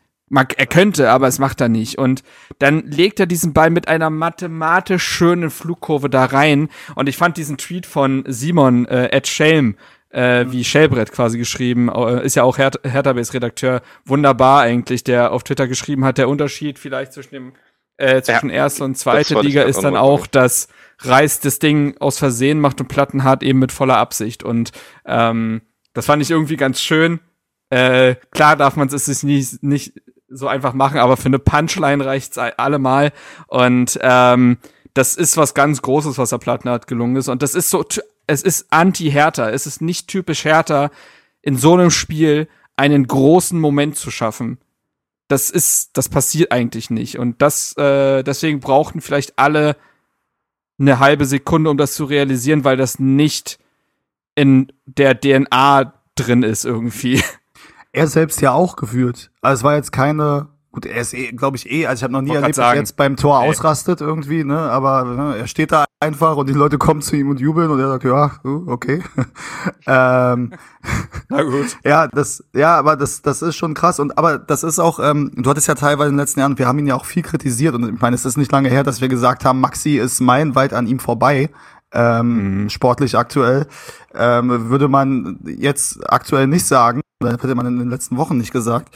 Ähm, aber teilweise diese, diese, ja, diese Teilnahmslosigkeit, ne? Also dass du jetzt das ja, Gefühl hattest, ja. ja, der steht da auf dem Platz, aber auch nur körperlich irgendwie, ja, was ja auch ähm, Thema Komfortzone und so. Ja, war es Pal, der ihn mal angeschrieben ja. hat, von wegen Marvin, ne, soll ich dich runternehmen oder so. Ähm, und das war in den letzten Wochen komplett weg. Das war jetzt auch in Hamburg. Ähm, das war halt ein ganz anderer Spieler, was was Einsatz angeht, was ähm, das das Zutrauen in seine Fähigkeiten angeht, war was mhm. ganz ganz anderes. Und ähm, ja, ich habe keine Ahnung, wie man das konservieren kann. Wenn man das konservieren kann, dann gibt's natürlich auf jeden Fall Sinn, mit ihm weiterzumachen. Ähm, aber ne, wir wissen auch, bei Marvin Plattenhardt offensichtlich, wenn er nicht dieses Vertrauen spürt, dann ist es ja nicht nur so, dass er irgendwie ein bisschen halbherzig über den Platz trottet und äh, vielleicht defensiv noch einigermaßen stabil ist, aber sonst nix, sondern der äh, weiß ja dann auch nicht mehr, wie er seinen linken Fuß benutzen soll. Das ist ja eigentlich was, was du nicht verlernst, ja, diese Standards, und was auch nichts mit Fitness zu tun hat. Aber auch das hat ja nicht funktioniert die letzten drei Jahre, und jetzt auf einmal funktioniert es wieder. Das ist schon, ja, es ist, es ist schwer zu erklären. Ja, weil die Mannschaft in irgendeinen Modus geraten ist in diesem Spiel. Das, das, das, das, die muss sich unglaublich zusammengerauft haben. Boateng hat Einzelgespräche geführt. Also ähm, äh, fand ich auch, das muss ich sagen, das hat er ja, glaube ich, auf Englisch dann das Interview gegeben, wo er irgendwie meinte, mhm. dass er jedem Spieler in die Augen geschaut hat und ihn gefragt hat, hast du, hast du noch Hunger? Und alle beteuerten, ja, haben sie, ja, dann lass uns essen. Das ist ein, das, das, das, das äh, mögen manche zu cheesy finden oder so, aber äh, das, das, das ist, die haben einen Spirit entwickelt, einen Spirit, der in der Saison eigentlich nie da gewesen ist und der dazu geführt hat, dass Hertha plötzlich, plötzlich haben Dinge funktioniert, die nie funktioniert haben. Plötzlich kann Boateng neunzig Minuten marschieren, plötzlich kann Plattenhardt das er, den ersten Freistoß seit zweitausendsiebzehn reinmachen, plötzlich sind Belfodil und Jovetić eklige Kämpfernaturen auf dem Feld. Ähm, das muss, also die haben ja auch komplett mitgemacht. Ähm, plötzlich ist jemand wie Christensen, der fünf Regionalligaspiele vorher gemacht hat, in beiden Spielen, ohne dass er jetzt die Weltklasseparade herausholen musste, super präsent, super ja. präsent. Und plötzlich ist das eine Mannschaft, die, die, die vor Kraft und vor Einsatz nur so gestrotzt hat und die sich so, also gefühlt wie wie so im Tierreich, so ein so irgend so ein Tier war, was normalerweise eigentlich keine Chance gegen das Raubtier hat, was es äh, was es gerne äh, frisst, und sich aber einmal aufgebäumt hat, wie so ein Scheinriese, und gesagt hat, nee, heute nicht. Und in allen anderen Spielen, in hundert Spielen hätte Hertha wahrscheinlich in zig Spielen gegen den H S V verloren, aber es ist dieses eine Spiel, wo halt mal wirklich Heldenfußball gespielt wurde, ohne großes System, ohne ohne große Automatismen und Mechanismen, die kriegst du nicht mehr rein in den wenigen Tagen, das ist ja vollkommen klar, aber du hast den H S V im Kopf aufgefressen schon. Ja, aber und es damit war es, ja. Ja, aber ich dachte, du wärst völlig, sorry, red das mal aus. Nee, nee, das, das, das war es eigentlich schon. Okay. Ja, es zeigt halt einmal mehr, dass, dass dieses böse Wort Mentalität, dass der Kopf halt, ich will jetzt keine Prozentanzahl sagen, aber der Kopf ist so entscheidend. Es, es geht nicht mal darum. Der Kopf ist das dritte Bein, wenn man Christoph Daum zitieren darf. Ja, es, es geht nicht immer primär darum, ob du jetzt den besseren Fußball spielst, die besseren Spieler hast. Es ist mental, schwingt da so viel mit. Und soll ich euch sagen, wen wir dafür danken müssen, dass die Mannschaft so drauf war an dem Tag? Jetzt kommt's. Jannik. Oh Gott, jetzt. Jannik. Äh, ja, Jannik. Ich greife da vielleicht äh, voraus, weil, weil Steven ja schon. Ähm, Meinte er, er erzählt nachher noch so ein bisschen um das Drumherum. Aber ganz kurz, du meinst der Hertha-Base Jannik, ne? Ja, genau, Jannik. Ja, okay, äh, weil, weil nicht mein Jannik, weil der hatte sicherlich keinen Anteil daran, dass das funktioniert nee, nee, hat. Nee, unser Jannik quasi. Äh, kurze Erklärung, wir sind mit dem Auto nach Hamburg gefahren zu fünft und haben dann in Hamburg, ähm, sind wir ein Stückchen neben dem Mannschaftsbus äh, hergefahren. Da war quasi Polizeiauto, Mannschaftsbus, Polizeiauto, und zwischendurch mhm. waren wir dann vor dem, also vor dem vorderen Polizeiauto, vor dem Mannschaftsbus, und äh, Jannik hat sich da einmal aus dem Fenster gelehnt, komplett mit dem Bauch, mit dem Gesicht zum Mannschaftsbus, sodass er wirklich genau quasi in die Frontscheibe reingucken konnte, hat den Schal in beide Hände genommen und hat quasi nochmal angefeuert, und das hat die Mannschaft bestimmt komplett angesteckt. Das waren angesteckt. Die entscheidenden Prozentpunkte. Richtig. Ich sehe es. Da, ich seh's. Da haben sie gemerkt, sie sind hungrig heute. Richtig. Ja, ja. Ja, ja, ja sehr ja. gut. Haben sie in seinen wilden Blick geguckt und sich gedacht, das, das muss der Spirit sein. Nein, aber, aber das Spiel war wirklich wild, muss man sagen, von Jannik. Das, das, das muss man wirklich sagen. Das, ja. das glaube ich, da, da, ne? Ähm, das ist wie in so Anime-Filmen, wo dann plötzlich wirklich so Flammen als Pupillen da sind. ähm, kurz, kurz zum Tigerstoß angehalten hier. Aber äh, wir waren ja eigentlich in der dreiundsechzigsten Minute und beim Freistoß. Es geht ja noch eine halbe Stunde, das Spiel. Ähm, der H S V es ist dann quasi, ja, Spielverlaufstypisch. Der H S V ist damit offiziell hinten. Mit dem Ergebnis steigt er nicht auf. Das heißt, man muss nochmal alles nach vorne werfen. Und Hertha muss jetzt Angriffswelle nach Angriffswelle verteidigen, Flanke nach Flanke, und Minuten wurden zu Stunden. Aber wenn man das jetzt nüchtern im Nachhinein betrachtet, viel ist da nicht mehr passiert. Also eher hatte Hertha ja mit Jovetić die Chance auf das drei zu null, als dass der H S V nochmal eine richtig krasse Chance gehabt hätte. Ich erinnere mich an die Szene, in der Kempf noch den Fuß reinhält bei einem Schuss im Strafraum. Das hätte eklig werden können. Aber ansonsten... Ja, ich glaube auch, das ist so ein Ding. Ähm, also im Gästeblock war es natürlich die Hölle. Ja, also jedes Mal, wenn der H S V im Ballbesitz war, wenn es in der eigenen Hälfte war, hast du natürlich Angst gehabt, ähm, einfach. Ja? Also das, das war dann wieder diese Szene, haben wir auch schon mal besprochen, das war beim äh, Stuttgart-Spiel, ja auch so beim Stuttgart-Heimspiel, ne, dass jede erfolgreiche Grätsche, jeder Ballgewinn, jedes Ball wegschlagen, jedes Mal, wenn mhm. Christensen den Ball gefangen hat, dass das immer zu, zu mhm. einem riesigen Jubel geführt hat im Gästeblock natürlich. Ähm, was auch Spaß macht natürlich dann äh, so, so ein Spiel. Ähm, aber was natürlich auch sehr, sehr anstrengend ist, zumal wir es ja mit Hertha schon super oft erlebt haben in dieser Saison, dass sowas eben nicht gut geht und du es in den letzten Minuten ja. dann noch verkackst und du natürlich dann auch wieder Angst hast, so alle im Block wissen das, die Spieler wissen das natürlich auch, dass das die letzten Wochen, ne? Du hattest den Klassenerhalt schon oft in der Hand und hast es dann in den letzten Minuten noch, ähm, noch vergeben. Muss aber auch sagen, ähm, dass ich glaube, wenn man das Spiel jetzt als neutraler Zuschauer sieht, ähm, sei es, im, gut, im Stadion war es, glaube ich, äh, nicht so viele neutral. Augenzwinker. ähm, Einsieter. Ja, ähm, aber wenn du das Spiel jetzt als neutraler Zuschauer guckst, ja, am, am, äh, am Fernseher, dann glaube ich, hattest du das Gefühl, okay, vom H S V kommt relativ wenig, ehrlich gesagt. Denen ist nicht viel eingefallen. Ähm, trotzdem besteht natürlich die Gefahr, ne? Irgendwie so ein Ding kann immer durchrutschen, ein abgefälschtes Ding, was auch immer. Ähm, aber es kam wenig vom H S V. Hertha hat sich natürlich ein bisschen mehr zurückgezogen, ist das Ganze defensiver angegangen, ähm, hat sich auch mit Wechseln zurückgehalten. Ich hatte das Gefühl, dass viele Spieler echt fertig waren. Äh, Boateng natürlich, ähm, Belfodil, da gab es mehrere Szenen auch, wo er sich dann noch äh, rechts vorne durchgetankt hat. Das ist ja... Also ja. die die Ballkontrolle, die er hat und wie er den Ball immer wieder abschirmt und sich da durchsetzt, ist schon richtig, Absurd. richtig gut. Also absolut. Und gerade natürlich dann auch für so ein Spiel äh, und für den Spielverlauf, ja, dass du dann vorne auch jemanden hast, der den Ball halten kann äh, und ein bisschen für Entlastung sorgen kann, natürlich Gold wert. Und deswegen hat, glaube ich, dann auch die Bank äh, und Magath das relativ lange ignoriert, dass der eigentlich gar nicht mehr konnte. Ähm, du hattest dann noch äh, die Chance von Jovetić, genau, vierundsiebzigste Minute. Tousart äh, spielt einen richtig guten Ähm, Steckpass und ähm, ja, das war schon das Ding, dass du im Block auch, komm, bitte mach ihn einfach, dann ist gut, bitte mach ihn einfach, und natürlich macht den nicht, Heuer Fernandes. Äh, hatte die hatte die Vibes aus dem Bielefeld-Spiel mit Mittelstück ja, und Wollschläger. Genau, das ist es, und ne, genau das war natürlich auch wieder im Kopf, boah, jetzt hast du die Chance, das hier alles klar zu machen und du nutzt es nicht und das rächt sich und so weiter und du guckst auf die Uhr und fünfundsiebzig dreißig, guckst wieder auf die Uhr, siebenundsiebzig zwölf, so nach dem Motto, äh, und da passiert einfach nichts. Ähm, Dann war Plattenhardt völlig fertig. Der war ähm, komplett am Arsch. Man muss bei Plattenhardt ja auch sagen, das kommt noch hinzu, das muss man ihm fast noch, noch positiver anrechnen. Der war ja eigentlich nicht fit in den letzten Wochen. Der wurde immer wieder ja. irgendwie aufs Feld gebracht, aber der war alles andere als fit. Der musste zigmal individuell trainieren, weil eigentlich ging da gar nichts. Das, also der wird jetzt auch äh, ein paar Wochen flach liegen. Hat dazu auch noch ja. äh, Pekarík als sein Gegenspieler, der alles andere, ja, also, der ja. extrem schnell wendig ist, also den da wegzuverteidigen, mhm. kann an, an einem guten Tag von Jatta, glaube ich, auch extrem schwer werden. Ja, ja, ja das Was ist so. Noch? Ja.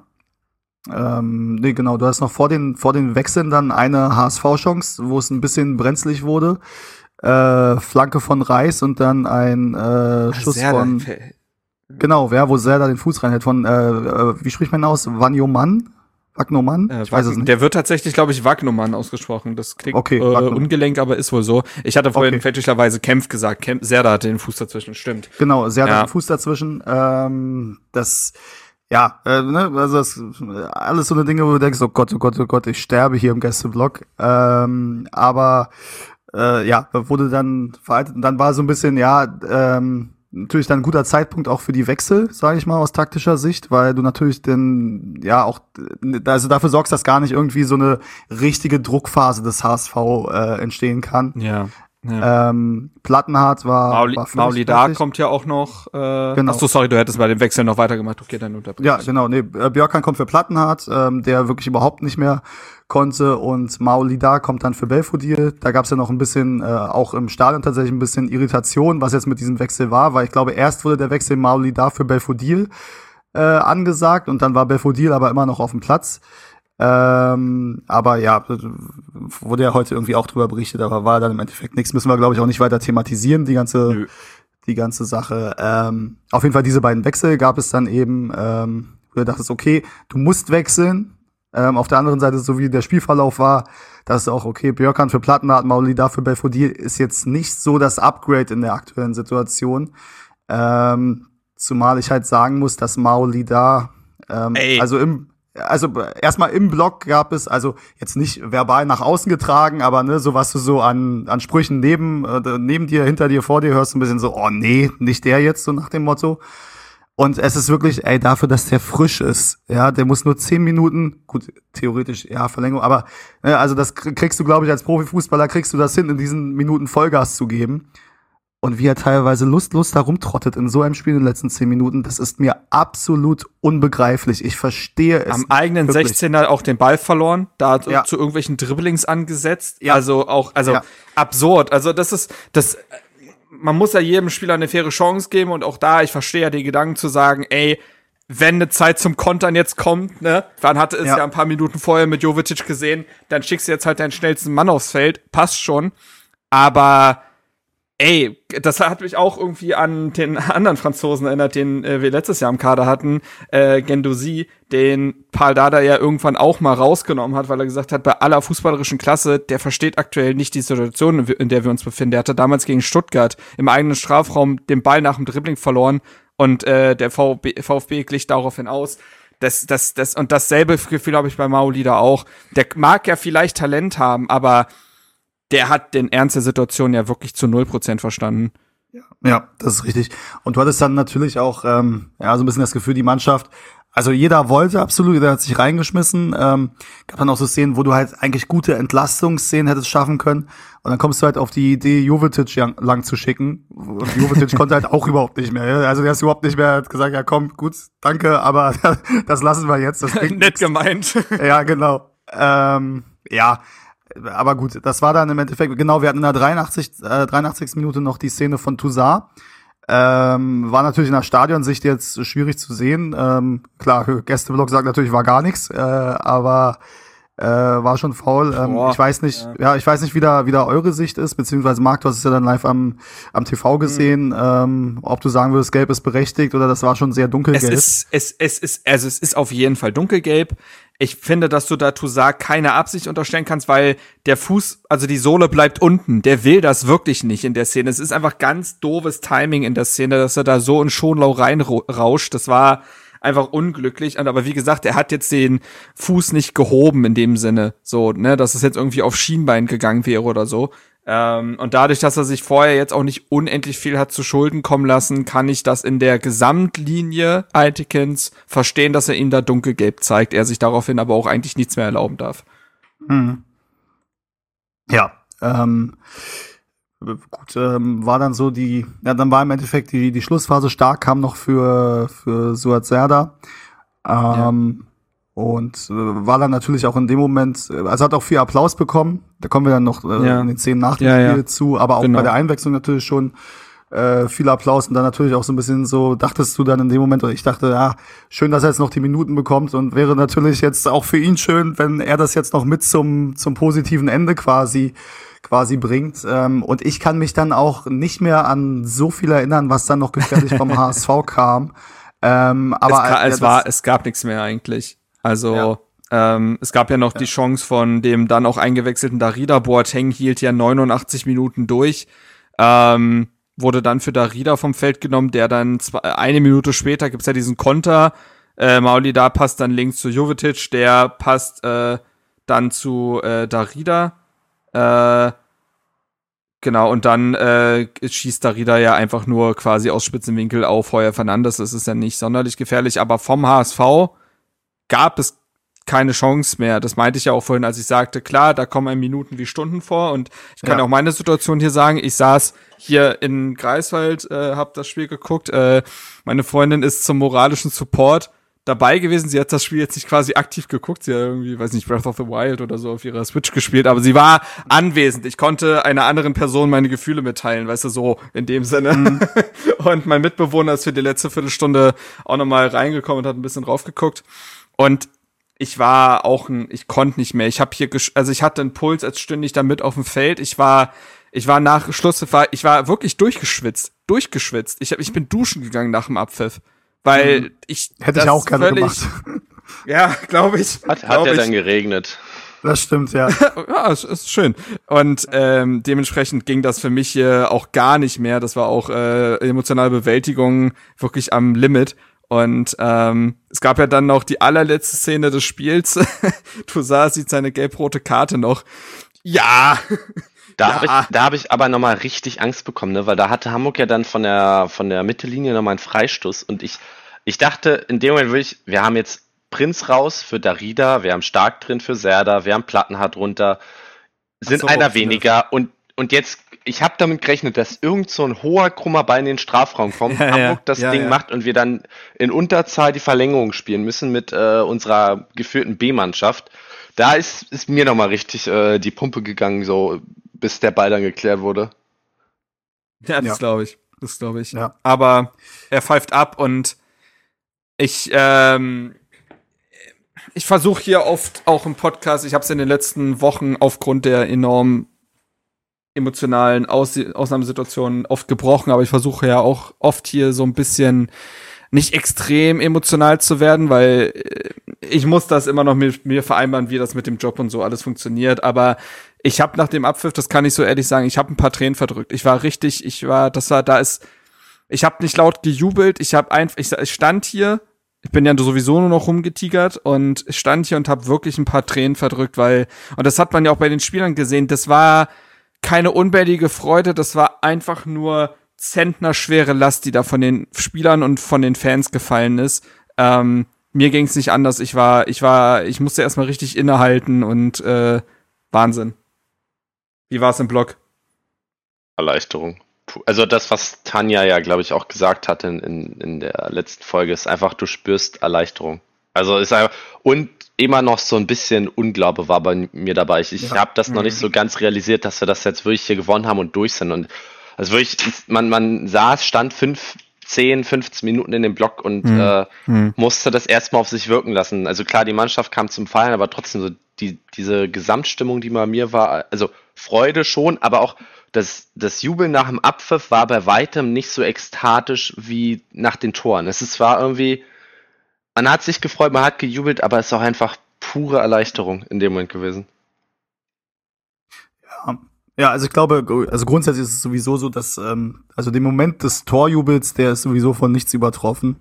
Ähm, aber also ich habe tatsächlich viele Leute gesehen, die ein paar Tränen verdrückt haben. Ähm, aber ich glaube, ich in der Anzahl, ich weiß nicht, ob noch nie, aber ist auf jeden Fall bei Hertha lange her. Man muss ja auch sagen, habe ich danach auch mit vielen Leuten gesprochen, ey, das war das erste Spiel mit dieser, von dieser Bedeutung, an das sie sich in ihrer Hertha-Zeit erinnern können, was Hertha wirklich gewonnen hat.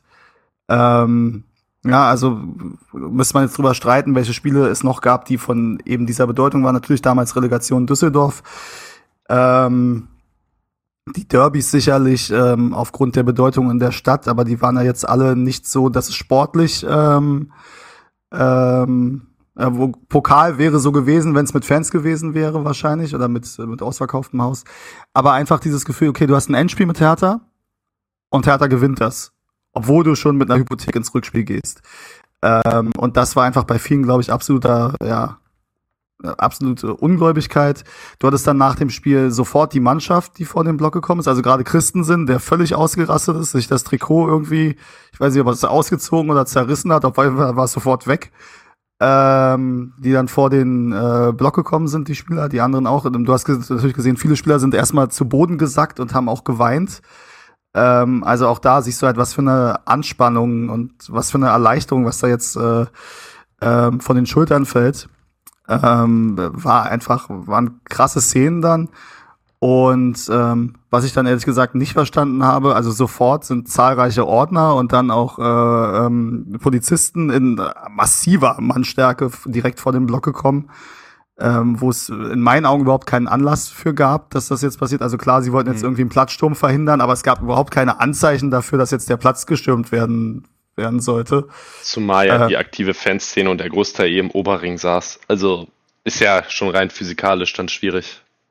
Ja, ähm, ja, also das habe ich dann nicht verstanden. Aber gut, ist im Endeffekt eine Randnotiz. Ist, ich glaube, sie haben es auch dann relativ schnell gemerkt, weil sich ein Großteil der Polizisten ist dann abgezogen. Ähm, und dann waren nur noch ein paar da, die dann da standen. Die Mannschaft ähm, ist dann ist dann gekommen, hat ähm, ja zusammen gejubelt, zusammen eingehakt nochmal mit der Mannschaft. Ähm, Ähm, was sehr schön war, der, der H S V hat dann mitunter versucht, äh, das mit der Stadionregie und äh, sehr, sehr lauter Musik zu übertönen, ähm, was dann nur mittelmäßig geklappt hat. Aber ja, waren einfach sehr, sehr schöne Szenen und das emotionale Highlight, muss man tatsächlich sagen, als dann nochmal Niklas Stark vor den Block kam ähm, und sich bedankt hat und dann tatsächlich der gesamte Gästeblock, so wie ich es gesehen habe, zumindest aus meiner Sicht, erst applaudiert hat. Ähm, und dann kam auch noch Niklas Stark Sprechgesänge, was, äh, glaube ich, in sieben Jahren noch nie passiert ist. Und ähm, ähm, ähm, wir haben ja sowieso bei Hertha, ich weiß nicht mit, ich weiß nicht mehr, mit wem ich drüber gesprochen habe, weil gerade ne, auf so einer Auswärtsfahrt, du sprichst mit vielen Leuten über alle möglichen Themen und danach weißt du nicht mehr, okay, mit wem war jetzt dieses Thema oder so. Ähm, aber wir haben bei Hertha ja die Situation, dass wir allgemein relativ selten einzelne Spieler abfeiern. Was ich an sich auch tatsächlich okay finde, weil ne, das ist ja irgendwie auch eine Art, mit dem mit dem Geschäft Profifußball umzugehen, dass du halt weißt, okay, die Spieler, ne, die verdienen hier ihr Geld, die machen hier einen Karriereschritt und die wenigsten ähm, sagen nach ihrer Zeit bei Hertha, okay, das war irgendwie was Besonderes und sie tragen diesen Verein weiter im Herzen. Ähm, und bei Hertha ist es so, dieses diese Zeit des individuellen Feierns von Spielern, das hatten wir das letzte Mal so extrem zweitausendacht, zweitausendneun in der Favre-Saison, Äh, wo wir Spieler hatten wie Marko Pantelic, der natürlich extrem gefeiert wurde, auch Voronin, auch wenn er nur ein Jahr hier war, ja. äh, Simonic zum Beispiel, auch ein Gojko Kaca, ja. der der sehr gefeiert wurde wegen seiner Art, Drobny, Drobny damals im Tor auch, ich habe bestimmt noch zwei, drei vergessen, aber da hattest du für viele äh, Spieler. Nemanja Pecinovic zum Beispiel. Ja, absolut, aber der kam ein Jahr später, ne? Aber ja, da, da, ah, absolut. Gut, dann, ma- dann den werfe ich Marc Stein in den Marc Stein, ja, den wollte ich auch gerade nennen, genau. ähm, also da hattest du halt für, viel, für viele Spieler irgendwie so individuelle Gesänge, Anfeuerungsrufe und so. Mhm. Äh, Patrick Ebert natürlich. Äh, ah, mit, äh, logisch. Äh, logisch. Ja. Ähm, und das hattest du seitdem ja irgendwie nicht mehr. Die Saison ist ja geendet, wie wir alle, also so geendet. Ähm, the, wie, the Hertha Way. Ja, genau, der Hertha Way und dann in der nächsten Saison der Abstieg und so weiter. Ähm, dann hattest du so ein bisschen äh, mit Lustenberger, wobei das ja auch erst am Ende so dann äh, Diese, ja, diese Zuneigung ja. zu ihm war zum Ende der Zeit. Äh, bei Kjellbrett, Kalou natürlich, Ibisevic, ähm, aber so sehr extrem jetzt nicht. Und bei dieser Mannschaft hat eigentlich nie, niemand so wirklich, der jetzt so ein Fanliebling ist, von dem du sagen kannst, so ey, nächste Saison, ich hole mir ein Trikot, ich weiß, den mache ich drauf. So, das hast du bei Hertha kaum, finde ich, ehrlich gesagt. Ich, ich würde fast ey, am ehesten, gerade verliehen, ich würde fast am ehesten noch Jordan Torunariga sagen. Ja, ich meine, Chris würde Tousart sagen und sein, sein Trikot ja, hat er jetzt gut, Glück gebracht. Ja. Ähm, ja, ja. Ähm, ja, und tatsächlich in den letzten Spielen ja auch mit, äh, also, ja, mit Top-Leistungen. Äh, ja, aber umso mehr, um zum eigentlichen Punkt zurückzukommen, hat es mich gefreut, mhm. dass Niklas Stark eben nochmal diesen Moment hatte, dass er jetzt auch ja, nach all ja. dem, was nicht gut gelaufen ist, und ne, ihr wisst, wie oft ich ihn hier auch kritisiert habe und wie sehr er mir auf den Sack gegangen ist, teilweise mit seinen Interviews und mit seinen Aussagen. Aber ich finde, das gehört sich einfach so, Ähm, dass du zum Ende deiner Zeit bei Hertha B S C, er war sieben Jahre hier, ich nehme ihm wirklich ab, dass ihm das jetzt äh, nahe geht, dass diese Zeit zu Ende geht und dass es unglaublich schön für ihn ist und natürlich für uns alle, dass das jetzt zumindest nicht mit dem Abstieg, sondern mit einem versöhnlichen Ende hier auch äh, dann auseinandergeht. Ja. Und das hat er sich dann, finde ich, verdient, dass trotz allem, was was war in den letzten Jahren, dass er dann eben seinen Applaus und sein, seine Gesänge bekommt. Und ich glaube, das hat ihn auch tatsächlich sehr berührt dann. Ja, das muss man sagen. Es gab ja noch dieses Zwei-Minuten-Video jetzt auch für ihn noch, ähm, ja. wo er am Anfang kurz äh, sagt, ne, sieben Jahre Fahne auf der Brust und so weiter. Auch da, finde ich, zum Ende hin wirkt es durchaus zittrig, die Stimme. Und auch, hm. als er dann von den Fans äh, seinen äh, Namen ähm, gesungen oder gebrüllt bekommt, ähm, auch da zum Ende hin merkt man, das, das geht dem nah, mhm. das geht dem nah. Und das hat er ja auch auf Instagram geschrieben und das glaube ich ihm auch. Der ist, was, mit neunzehn, mit zwanzig hierher gekommen? Der ist jetzt siebenundzwanzig. Mhm. Ihr wisst, wir wissen alle, was für eine unglaublich prägende Zeit das im Leben ist, wo man sich, wo man wirklich sich kennenlernt und merkt, wer man selber ist. Und mhm. ähm, diese Zeit hat er in dieser Stadt verbracht, hat er bei diesem Verein verbracht und die hat ihn geprägt, im Positiven wie im Negativen. Und ich glaube, dass, dass, dass das wird er für immer behalten. Ich bin sehr gespannt, wo es ihn hinzieht. Ähm, wir werden noch über äh, Absch- Abschiede und so weiter, werden wir gleich nochmal im Ausführlichen sprechen. Aber weil es noch zum Teil, also zur Geschichte dieses Spiels gehört, kann man es hier nochmal abfrühstücken. Ähm, und ähm, es ist ja dann doch auf einer sportlich, zumindest positiven Ebene geendet. Stellen wir vor, Hertha wäre abgestiegen, dann hätte auch niemand interessiert, ob jetzt Niklas Stark noch eine ordentliche Verabschiedung bekommen hat. Das hat dann alles doch nochmal ineinander gegriffen. Ähm, ja, so, und Hertha Hertha bleibt drin. Ähm, ich, das ist, also, das ist, ja, also, das, das muss man immer noch mal für sich so, das muss man für sich noch so ein bisschen ähm, realisieren, manifestieren. Ähm, und es war über zwei Spiele gesehen dann wahrscheinlich doch verdient, weil die Diskrepanz in der Leistung auch im zweiten Spiel größer war als jetzt im ersten, würde ich fast meinen. Ja. Ähm, und am Ende des Tages glaube ich, dass der H S V nächstes Jahr einfach hochgeht. Ähm, Es geht kein großer Verein runter. Ähm, alle Großen, sag ich mal, was heißt alle Großen? Zwei, die zwei Großen gehen hoch. Ähm, die glauben an ihr sportliches Konzept. Der Trainer bleibt, der Großteil der Mannschaft wird bleiben. Das passt schon. Ähm, aber Hertha hat es noch geschafft. Und ich glaube, wir können, äh, wenn ihr jetzt noch nichts mehr zum Spiel zu sagen habt, ich weiß es nicht genau, können wir gerne in den News-Teil übergehen, wo wir auch nochmal natürlich über Magath und so sprechen werden, aber da stecken ja die Neuigkeiten drin. Aber ihr könnt sehr gerne auch noch was zum Rahmen sagen, das ist gar kein Problem. Ja, genau, ich würde noch kurz was zum zum Rahmen sagen, jetzt nicht so lange, weil wir haben ja auch ein bisschen schon während des Spiels oder während der Spielanalyse schon drüber gesprochen. Ähm, grundsätzlich muss ich sagen, dass mir auch, ähm, dass ich jetzt nicht so Häme gegenüber den Hamburgern empfunden habe. Ähm, also das hätten auch so wir sein können.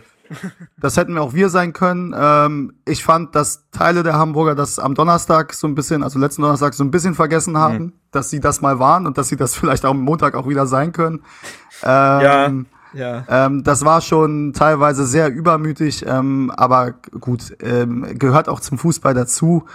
Ähm, bis zum gewissen Rahmen, meine Güte, finde ich jetzt finde ich jetzt nicht so schlimm. Ich habe in diesem Moment tatsächlich, ähm, also bei mir überwiegt dann die Freude darüber, dass wir es noch irgendwie geschafft haben.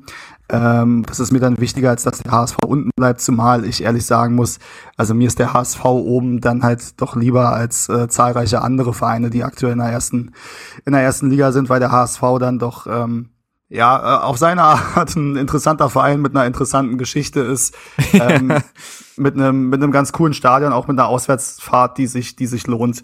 Ähm, insofern äh, können die von mir aus gerne gerne hochkommen, können auch von mir aus gerne noch Pauli mitnehmen, ähm, können diese Liga ein bisschen attraktiver machen, dann kann von mir aus Wolfsburg und Hoffenheim und sowas kann gerne runtergehen, aber wird wahrscheinlich nicht passieren, wäre ja wäre ja zu schön. Ähm, aber kurz zum Rahmen noch, bevor äh, bevor wir dann weitergehen.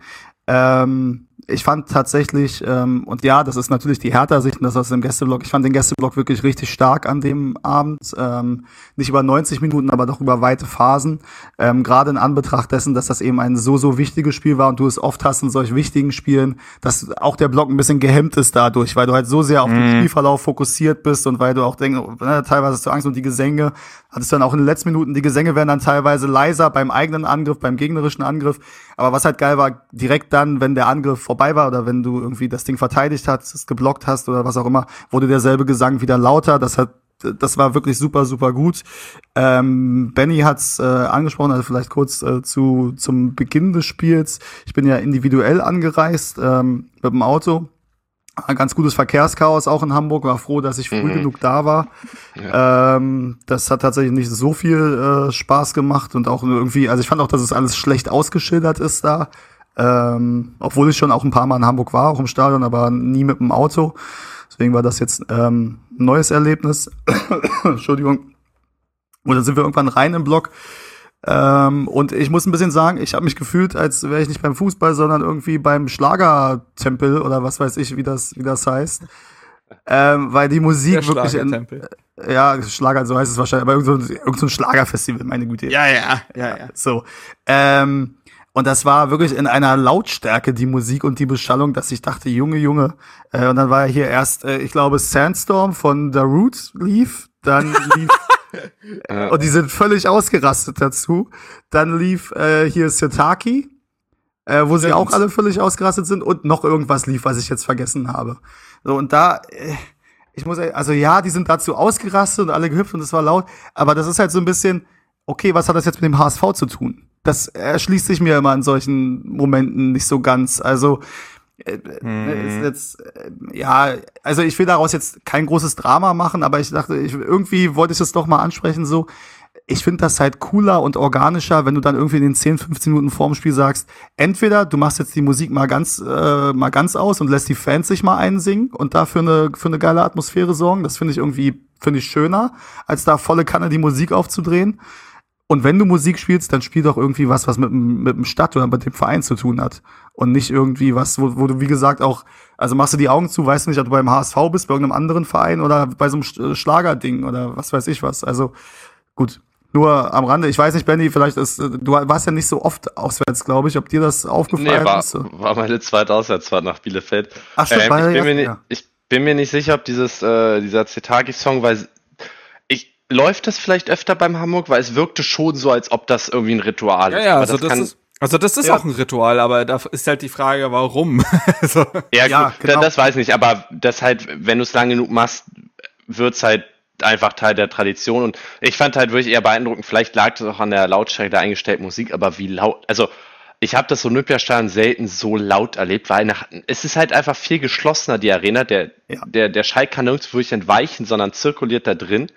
Und ich finde auch im Spiel, du war zweimal oder so, hat, hat das gesamte Stadion sich anstecken lassen. Und in dem Moment, wo das gesamte Stadion Stimmung gemacht hat, hatte selbst ich im Auswärtsblock das Gefühl, okay, wenn die das durchziehen würden, hätten wir wenig Chancen im, im Ernstfall.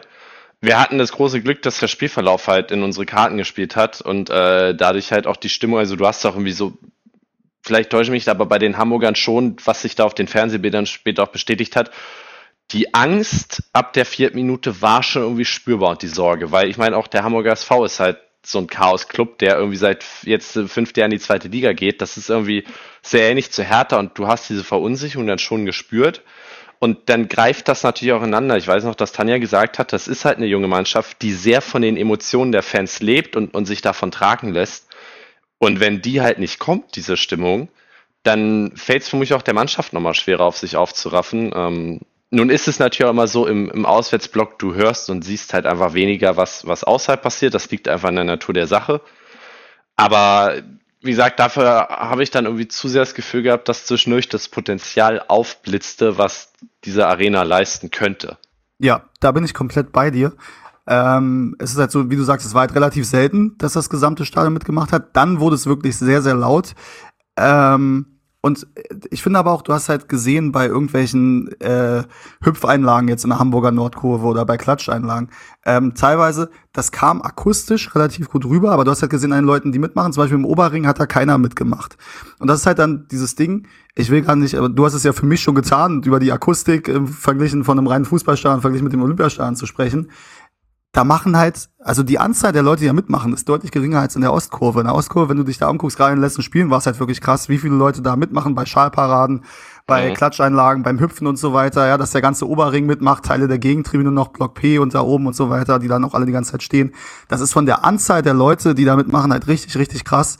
Es kommt aber leider nicht so rüber, wie es halt dann in einem reinen Fußballstadion äh, rüberkommt. Ja. Hab auch tatsächlich danach von vielen Hamburgern aber gehört, dass sie jetzt über neunzig Minuten gesehen relativ äh, enttäuscht von ihrer eigenen Stimmung waren. Aber wie und gesagt, das ist jetzt wirklich kein Hate oder so. Das, äh, Nein, auf, ja. auf keinen Fall. Wie gesagt, das ist auch, äh, wenn dieser Spielverlauf so im Olympiastadion wäre, ich weiß, und also in, in, auch in, in die, die Gesamtsituation mit eingebunden, ich weiß nicht, ob es eventuell nicht so viel anders bei uns gewesen wäre. Vielleicht tue ich da der Ostkurve ein bisschen Unrecht, aber das ist halt diese Sorge, die, die dann irgendwie aufsteigt. Äh, das hätte auch uns treffen können. Also ich glaube, wenn Hamburg in der vierten Minute in Führung geht, ist die Stimmung bei uns, glaube ich, auch deutlich schlechter, logischerweise. Ja, also du, ja, und du hast natürlich auch in der Ostkurve, ist natürlich nochmal deutlich schwieriger, bei schlechtem Spielverlauf den Rest vom Stadion irgendwie anzuzünden. Das alleine schon die Distanz und so weiter. Aber gut. Da ist dann ähm, ein fünfundvierzigtausend-Mann-Stadion vielleicht sogar wirklich recht geil, ne? Weil wenn die, die Anzahl der Leute, die halt in der Ostkurve im Oberring sitzen, das ist, macht ja dann das halbe Stadion aus. In, in so einem kleineren, in Anführungsstrichen. Aber das äh, ist nochmal ein anderes Thema, glaube ich. Ja, da reden wir, so, denke ich. Ich muss nämlich jetzt auch die Moderationsrolle ja, äh, übernehmen wieder. Ja. Und wir haben halt wirklich noch eine Stange an Themen. Deswegen würde ich jetzt einfach mal sagen, dass wir jetzt hier mit dem Spiel wirklich dann mal Schluss machen. Ich glaube, wir haben alles erwähnt, was zu erwähnen ist. Wenn nicht, schreibt uns gerne, falls ihr überhaupt noch zuhört. Wir gehen, zück den Stift, Benny, in die ja, Hertha News. Zeit ist schon aufgeschrieben.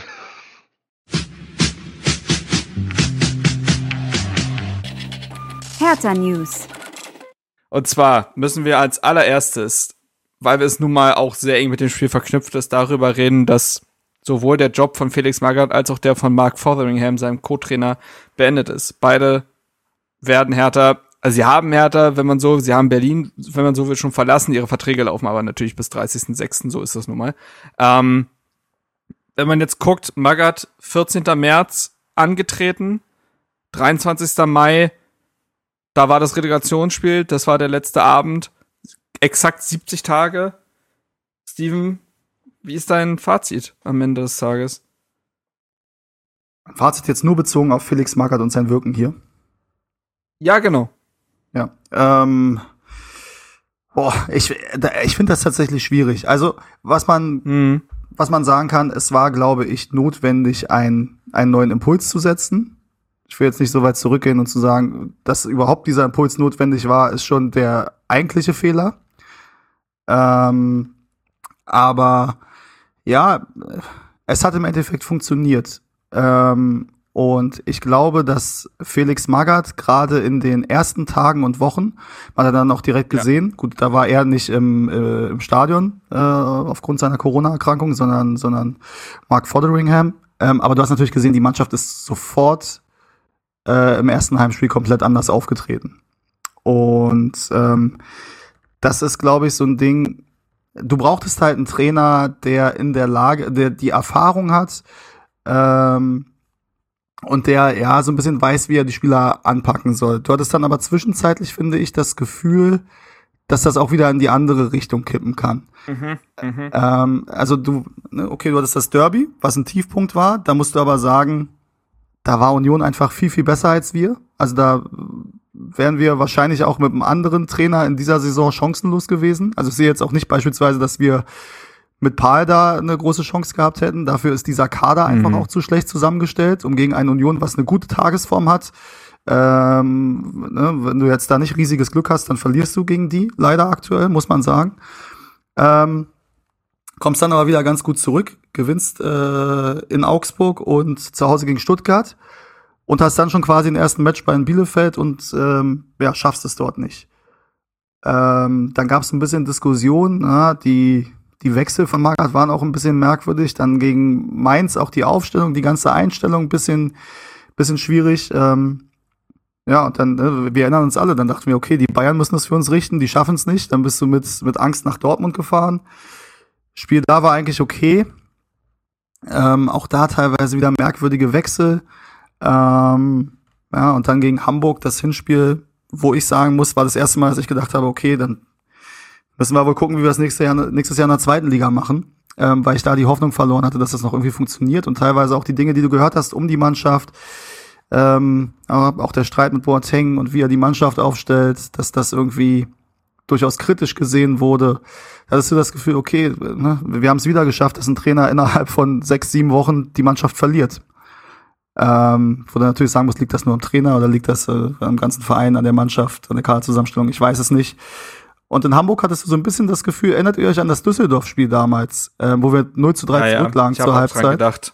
Ja, und dann die Mannschaft gesagt hat, ey, da war Nuri Trainer. Und die hat schon dann gesagt, ja, komm, wir machen das jetzt mal auf unsere Art. Ähm, und so ein bisschen das Gefühl hatte ich tatsächlich beim Hamburg-Spiel. Ja, du bist die ganze Zeit, finde ich, so nicht aufgetreten unter Magath wie jetzt. Also vielleicht, vielleicht das Hoffenheim-Spiel, auch da mit drei Standards. Ähm, Aber sonst in den letzten Spielen warst du ja deutlich vorsichtiger und zurückhaltender. Und da hast du jetzt gesagt, okay, komm, wir bringen unsere besten Spieler und machen das. Ähm, ja, und vielleicht ist es dann aber Magath, äh, vielleicht muss man da Magath zugute halten, dass er das dann auch ähm, so geschehen lassen hat und gesagt hat, okay, dann, dann macht das jetzt die Mannschaft. Und ähm, ich vertraue da dem Prinz und er, er regelt das jetzt. Ähm, ich glaube tatsächlich, dass im letzten Spiel er Boateng der Trainer war als Felix Magath. Ja, ich fand, dass Steffen Rohr das irgendwo sehr mit einem Satz eigentlich perfekt gesagt hat. Magath hat mehr richtig als falsch gemacht. Mhm. Weil das mit einschließt, dass er Dinge falsch gemacht hat. Und das hat er. Ne? Das war in Aufstellungen, in ich setze jetzt den äh, achtzehnjährigen Julian Eitschberger in seinem Bundesliga-Debüt auf der falschen Position ein. Ich lasse Luca Wollschläger plötzlich im Hinspiel äh, gegen den H S V spielen. Ich bin auch der Trainer, der Spieler auf Flüge stellt, äh, auf die sie nicht gehören und so weiter. Ne, also, und auch er hat sich in seinen teilweise, es war ganz komisch, in manchen öffentlichen Auftritten fand ich ihn überragend, in mhm. manchen mystisch, würde Luis sagen. Ja. ähm, das hat sich sehr gut, das hat sich wirklich abgewechselt und ähm, aber am Ende des Tages, er hat eine Mannschaft übernommen, auf Platz siebzehn damals, die die war kaputt, also wirklich, die war die war extrem kaputt nach der Korkut-Zeit. Und hat letztendlich diese Mannschaft wieder zu Leben erweckt. Er hat sie nicht fliegen lassen, ne? Er hat sie nicht fliegen lassen. Er hat jetzt auch keine, es ist keine Liebesbeziehung geworden, finde mhm. ich, die jetzt irgendwie im Nachhinein romantisch verklärt werden kann, wie teilweise es natürlich, natürlich auch, weil die Verbindung da ist, unter Dárdai und Friedrich passiert ist in der letzten Saison. Ähm, ich fand die letzte P K von Magath sehr bezeichnend. Er wirkte Er hat seinen Job erledigt, aber er hat sich nicht ja. in Hertha verliebt oder ähnliches. Das ist nicht passiert. Und das ist auch okay. Das muss mhm. auch okay sein. Ähm, er hat seinen Job erledigt. Er hat, glaube ich, für sich nochmal die Chance gehabt zu zeigen, Leute, ich bin nicht der verrückte Felix aus Fulham, der irgendwelchen Leuten irgendwelche Frischkäse ans Bein klebt.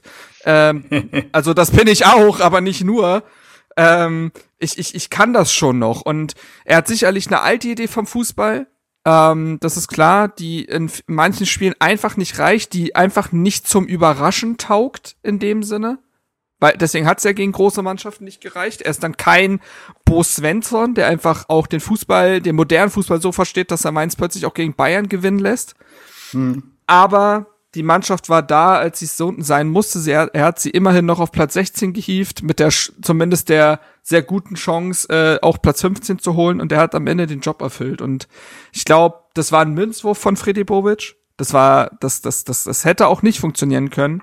Ähm, und du hast schon gesagt, dass es überhaupt noch mal nötig war, einen dritten Trainer ranzuholen für die Saison. Das spricht auch Bände. Aber es hat letztendlich funktioniert. Und man kann Felix Magath sicherlich dankbar sein, aber es ist nun nicht so, als ob da etwas Herzliches entstanden wäre. Aber wie gesagt, das, das muss auch okay sein. Ähm, Benni, wobei ich schon den Eindruck, du kannst gerne also, auch noch was, ja, du kannst gerne noch was zu Magath sagen. Ich hätte dich ansonsten tatsächlich äh, dann weiterleiten zu Fotheringham befragt, genau, wie du ja, seine Rolle wahrgenommen hast. Kann ich ja beides übernehmen. Ich kann ja meine eigene Überleitung schaffen. ja, äh, zu Magath. Äh, ja, äh, keine großen oder oder nichts Neues. Ihr habt das eigentlich schon sehr gut zusammengefasst. Ich hatte schon den Eindruck, dass er die die Chance zu haben und die Möglichkeit zu haben, es jetzt nochmal allen zu zeigen, genossen hat.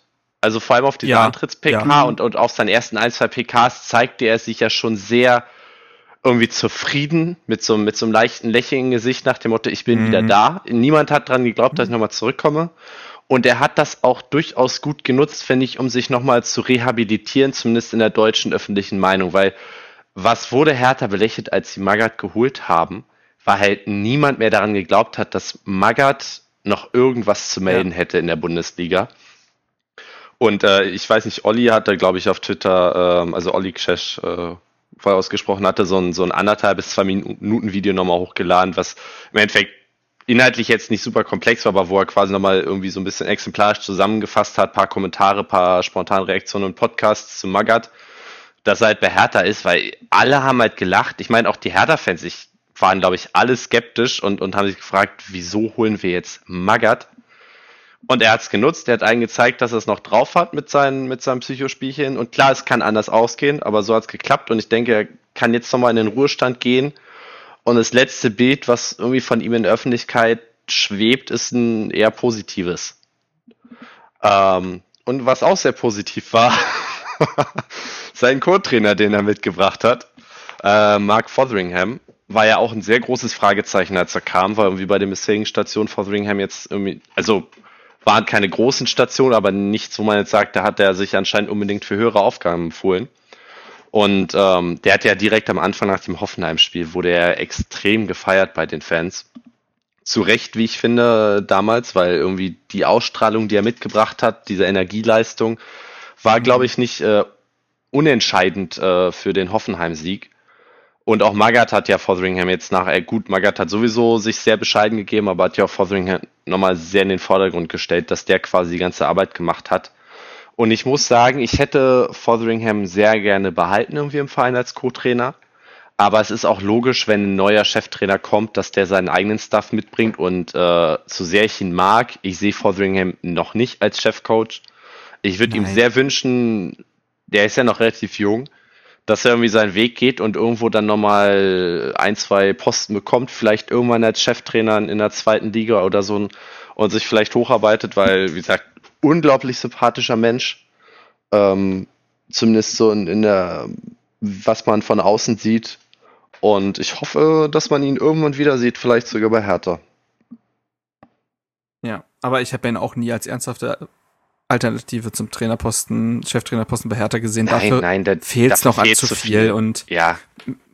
So, ne, da sind wir wieder bei der romantischen Verklärung. Schaut euch mal den Hauptteil dieser Spiele unter Magath an. Klar, Extremsituationen und so weiter, aber wer immer schön sagt, war's unter, äh, schön war es nicht, ne? Und wer Pal Dárdai zurückkam, äh, nicht zurückkamen will, der sollte dann auch, glaube ich, auf Fotheringham sagen.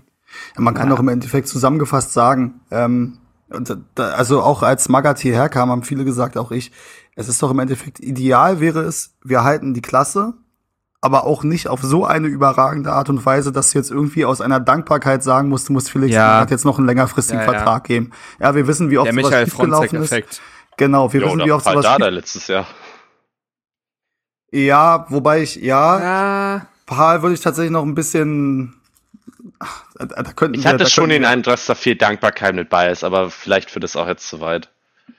Ja, ich würde es zumindest insofern anders sehen als bei Felix Magath, weil bei Felix Magath du ja auch weißt, dass der dann doch sehr eigene Vorstellungen hat, was die Transferpolitik, was den Kader angeht und so ja, weiter. Okay, ja. Ähm, und ne, also das wäre dann äh, relativ schwierig geworden. Und der hat ja wirklich bei seinen letzten Stationen, wo er längerfristig war, verbrannte Erde hinterlassen. Das muss man so sagen. Ich will jetzt nicht, vielleicht hat er dazugelernt, keine Ahnung, aber so wie es war, kann und muss man Danke sagen, aber damit ähm, ist es auch gut und wir haben auch dank ihm die Chance, in der ersten Liga Neuanfang zu starten. So. Also ich fand, muss einfach wirklich sagen, ich fand dieses ungleiche Trio aus Magath, Fotheringham und Ibišević, das hatte irgendwie was. Das war so ein, also so eine Gruppe von Misfits, weißt du, irgendwie, das, das hat mich abgeholt. Das ist auch irgendwie ein Stück Berlin, finde ich. Ähm, wo dann irgendwie so komische Charaktere aufeinandertreffen und irgendwas Gutes entstehen lassen. Oder zumindest was Unterhaltsames. Ähm, wenn wir schon bei Trio sind, es wurde auch ein Trio verabschiedet. Ich dachte, jetzt kommt da, da, da. Mit Niklas Stark. Das wäre auch schön, ja. Nee.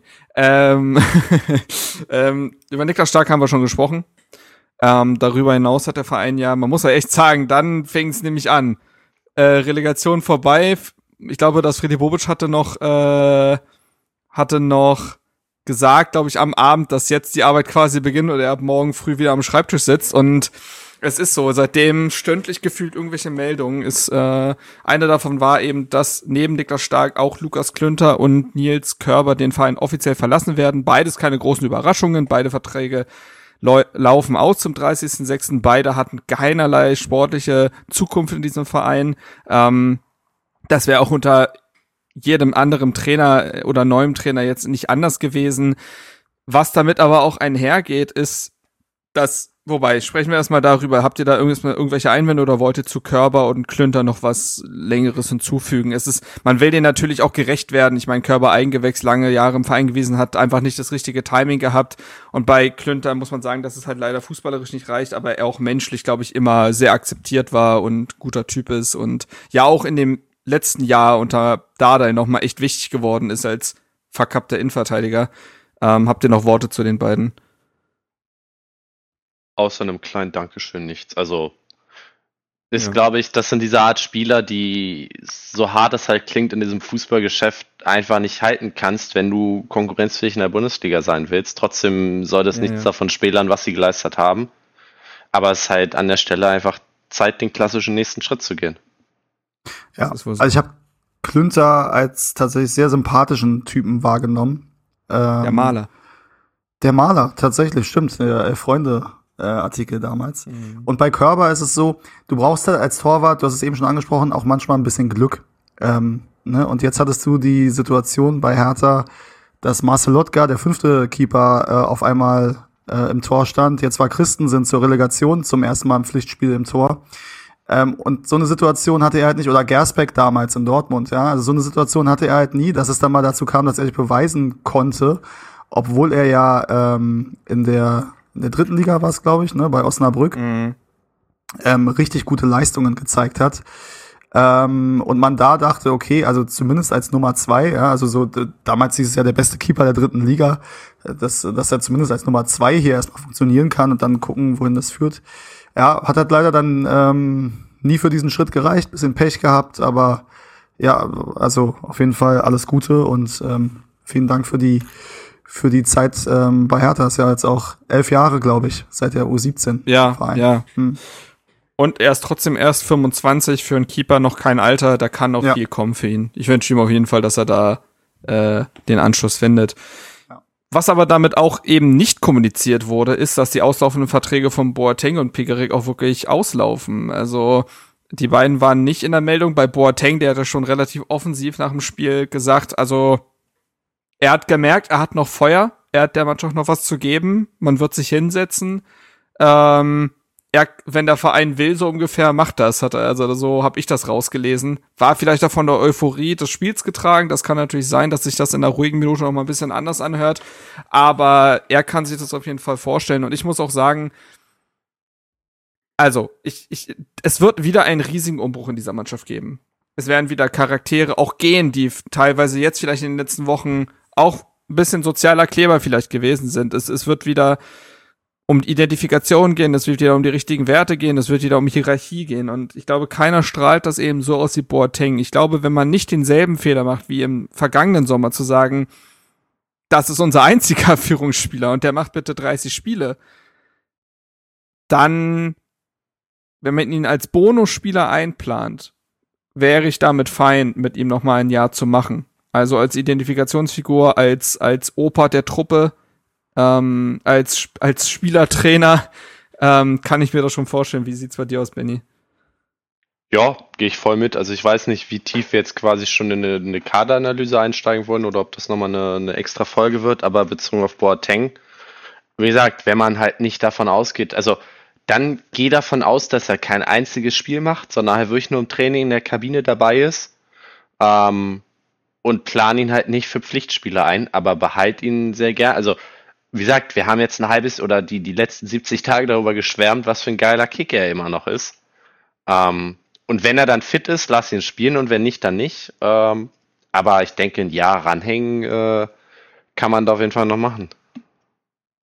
Steven? Sorry, ich war kurz gemutet. ähm, ja, g- gehe ich mit. Auf der anderen Seite denke ich halt auch, das wird halt körperlich auch nicht besser bei ihm, denke ich. Also ist jetzt nicht so, dass du sagst, der macht jetzt nochmal eine richtige Vorbereitung, dann funktioniert das. Ähm, aber ich gehe mit dem Punkt mit, dass ich glaube, dass ähm, er der Mannschaft jetzt, wenn ein weiterer Umbruch ähm, ansteht, schon ein bisschen eine Stütze sein kann. Ähm, Ja, wir hatten ja oft diese Diskussion, okay, kann ein ähm, kann ein Spieler das sein, wenn er denn sportlich nicht diese Rolle spielt? Also da gibt's ja auch Leute, gerade diese, es ist ja auch diese diese Effenberg-Generation, die, die sagen irgendwie, ein Spieler kann nur ein Führungsspieler sein, wenn er auch auf dem Platz vorangeht und Leistung bringt. Ähm, das weiß ich nicht, dafür habe ich nie annähernd auf dem Niveau Fußball gespielt, ob das ob das so stimmt oder nicht. Ich habe das Gefühl, dass Boateng schon relativ angesehen in der Mannschaft ist. Ähm, ja. Sonst hätte das wahrscheinlich jetzt auch nicht funktioniert im letzten Spiel, wenn er da quasi so mit den Trainer gibt. Ähm, Ich kann mich schon damit anfreunden, zumal ich glaube, dass es da auch nicht am Gehalt scheitern wird. Also ich glaube, der hat jetzt kein großes Interesse, noch irgendwas anderes zu machen. Bei Boateng weiß man nie. Ja, vielleicht äh, geht er auch, keine Ahnung, findet er noch irgendein exotisches Land, wo er die dritte Liga noch interessant findet. Das ist ja durchaus auch möglich bei ihm. der, wird, der wird bei Hertha die Karriere beenden wollen, glaube ich. Das denke ich auch. Ähm, ja, vielleicht äh, hängt er noch ein Jahr dran und ähm, vielleicht, also hat er noch mal für zwanzig, dreißig, äh, vielleicht hat er noch zwanzig, dreißig gute Minuten drin ab und zu äh, und macht noch mal irgendwann ein entscheidendes Tor. Das hat er ja diese Saison, äh, hat das gefehlt. Ja, es ist ihm verwehrt geblieben. Ja, ja. F- vielleicht ähm, kommt das dann noch mal. Also ich stehe dem erstmal offen gegenüber, aber auch nicht euphorisch. Und ich, ich muss sagen, du hast ja diese Führungsspielerdebatte mit sportlichem Mehrwert. Ich finde, er hat jetzt, also ich denke, er kann von dem sportlichen Polster, was er jetzt quasi aufgebaut hat über die letzten Spiele, noch ein Weilchen zehren. Ich glaube, wenn irgendjemand äh, in der Mannschaft steht und sagt, hey, du kannst doch gar nicht mehr spielen, du bist nicht fit genug, ich glaube, dass er durchaus auf die Zeit verweisen kann und, und sagen kann, guck mal, ich habe maßgeblich dafür gesorgt, dass wir hier erste Liga sind. Ähm, ich kann mir vorstellen, dass das vielleicht sogar reicht. Ja. Weiteres Jahr für Pekarík. Pekarík, wie sieht's da aus? Ähm, auch er ist unter Magath ja echt nochmal wichtig geworden, äh, hatte auch mit seine besten Saisonspiele unter ihm, wie ich finde, zwischendurch. Also in der Saison merkte man auch schon, dass es da ja doch vielleicht an Tempo und so weiter fehlt, aber er ist jetzt fünfunddreißig. Ähm, diese Einjahresvertragslösung äh, gibt es ja jetzt nun auch schon seit ein paar Jahren. Ähm, glaubt ihr, es g- gäbe nochmal Sinn? Es gab ja jetzt auch nochmal die Gerüchte, dass Hertha an Cedric Brunner interessiert sein soll, der jetzt auch offiziell bei Bielefeld verabschiedet wurde, den ich echt in Ordnung finde. Ähm, als Rechtsverteidiger dazu Julian Eitschberger, der sicherlich noch braucht, der vielleicht auch über die U dreiundzwanzig erstmal in den Männerbereich hereingeführt werden muss. Ähm, glaubt ihr, Pekarík als weitere Stütze im Verein, ähnlich wie Boateng ein Bonusspieler, ergäbe Sinn, oder sollte man da wirklich dann mal den Umbruch forcieren? Ich glaube, angesichts dessen, wie extrem dieser Umbruch so oder so wird, ähm, ist Pekarík jemand, ähm, wo du, glaube ich, froh sein kannst, wenn der noch näher dran hängt. Also A, es ist ja tatsächlich so, der schafft es noch neunzig Minuten zu gehen. Natürlich nicht mehr in dem Tempo, mhm. was er vielleicht noch vor fünf, sechs, sieben Jahren gehen konnte, aber immer noch, dass du sagen kannst, ähm, das ist auf jeden Fall in Ordnung, das ist stabil und solide. Das war es auch am, äh, am Montag.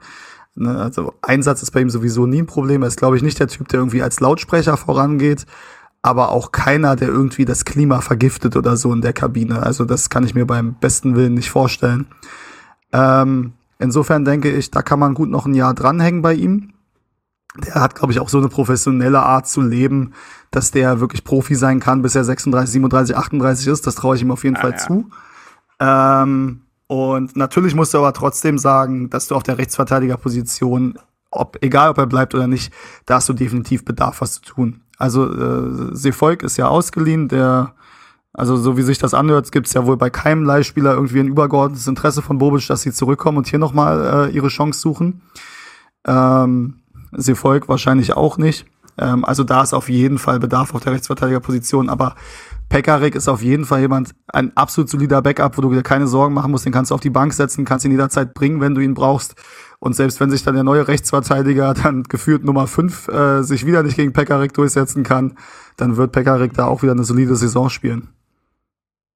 Wenn du jetzt keine groß andere Meinung hast, Benny, würde ich gerne zum nächsten Thema, weil ich echt auf die Uhr gucke und mir denke... Ja, ja, oh! ich, ich würde ihn, würd ihn gerne behalten, einfach als dritte Option quasi und als Musterprofi, mhm. als Vorzeigeprofi, an dem sich auch junge Spieler durchaus orientieren können, behalten. Ein Jahr geht noch.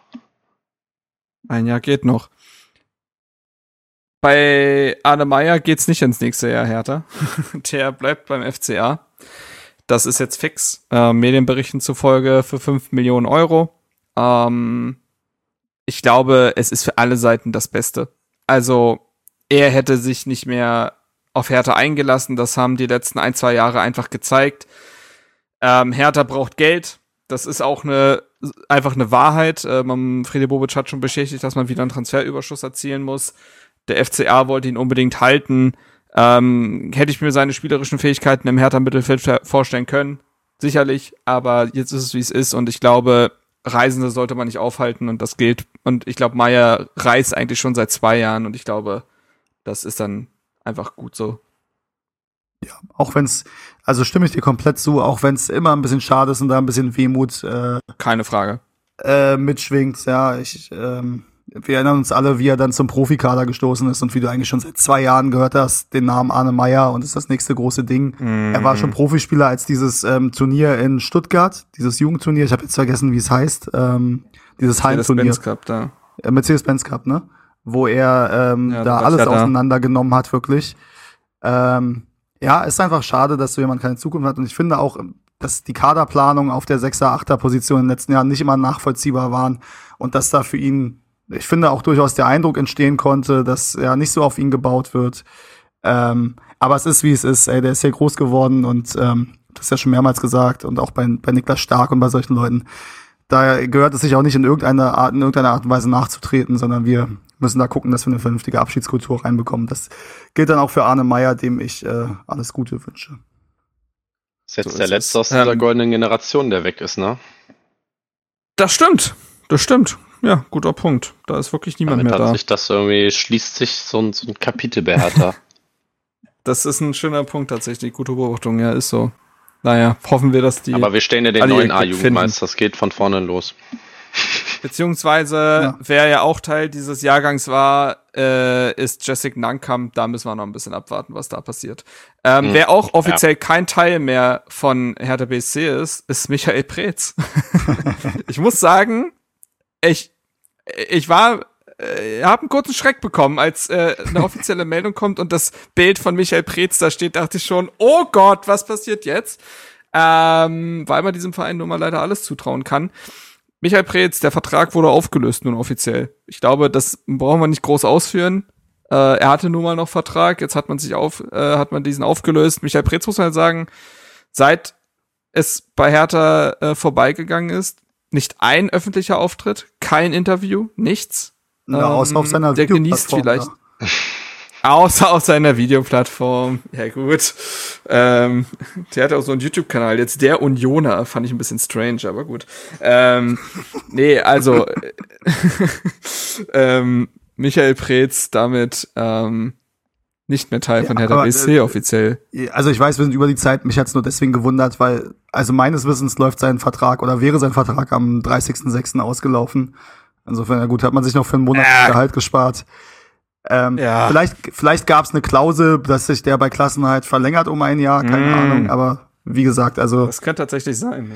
Wer weiß. Ja, weiß nicht. Ähm, so, wer offensichtlich auch kein Teil mehr von Hertha B S C ist oder auch, wie gesagt, zum dreißigsten sechsten den Verein verlässt, ist tatsächlich dann doch Marcel Lotka.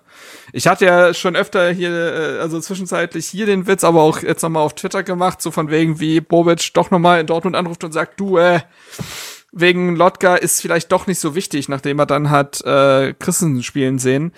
Ähm, wir haben über Christensen schon gesprochen, äh, in der, äh, über seine Präsenz in der Relegation. Wir haben ihn auch vorher, obwohl er eigentlich nie gespielt hat, öfter mal positiv erwähnt, weil er sehr, sehr akzeptiert von Mannschaft und Fans wirkte und sehr mittendrin war immer und äh, er nachweislich Talent hat. Dann hat die Torhüter-Hierarchie ihre Eigendynamik kurzer Zeit, kurze Zeit ähm, irgendwie ihre Eigendynamik angenommen und plötzlich war Marcel Lotka die Nummer eins und hat das für lass mich jetzt nicht lügen, äh, zehn Spiele, auch zwar mit kleinen Fehlern, aber insgesamt ja wirklich positiv gemacht, dass es überhaupt ja nochmal dazu gekommen ist, dass Hertha sich da gesagt hat, ja, vielleicht sollten wir doch nochmal schauen. Am Ende des Tages äh, ist es jetzt wohl so, dass er doch nach Dortmund geht, Transfermarkt hat das berichtet, dann hatte das äh, Fabrizio Romano berichtet und Marcel Lotka hat diesen Tweet von Fabrizio Romano selber in seiner Instagram-Story geteilt, weshalb man davon ausgehen kann, dass das dann auch so kommen wird. Insgesamt eine einfach dann doch aber auch eine Geschichte, wo man merkt, dass es sportlich drunter und drüber bei Hertha geht, oder, Steven? Ja, tatsächlich. Also ich würde immer noch Hertha dafür in Schutz nehmen, dass sie im Januar oder wann es war, äh, nichts ja. unternommen haben, als Dortmund bei ihm angefragt äh, hat. Ja, ja. Ja, ähm, er war der Torwart Nummer fünf, ähm, von den ähm, Leuten, die ihn, ich habe ihn vielleicht ein oder zweimal gesehen bei der U dreiundzwanzig, ähm, ist mir jetzt nicht irgendwie in Erinnerung geblieben, weder positiv noch negativ. Von den Leuten, die ihn dort öfter gesehen haben, war jetzt zu hören, also war jetzt nicht zu hören von wegen, boah, das ist ja das Megatalent oder so. Ähm, insofern, wie gesagt, ähm, das finde ich an sich okay, dass es dann eben zur Situation kommt, dass er in den Profikader äh, gespült wird und dann eben auch äh, auf einmal im Tor steht. Ähm, das, das war nicht abzusehen.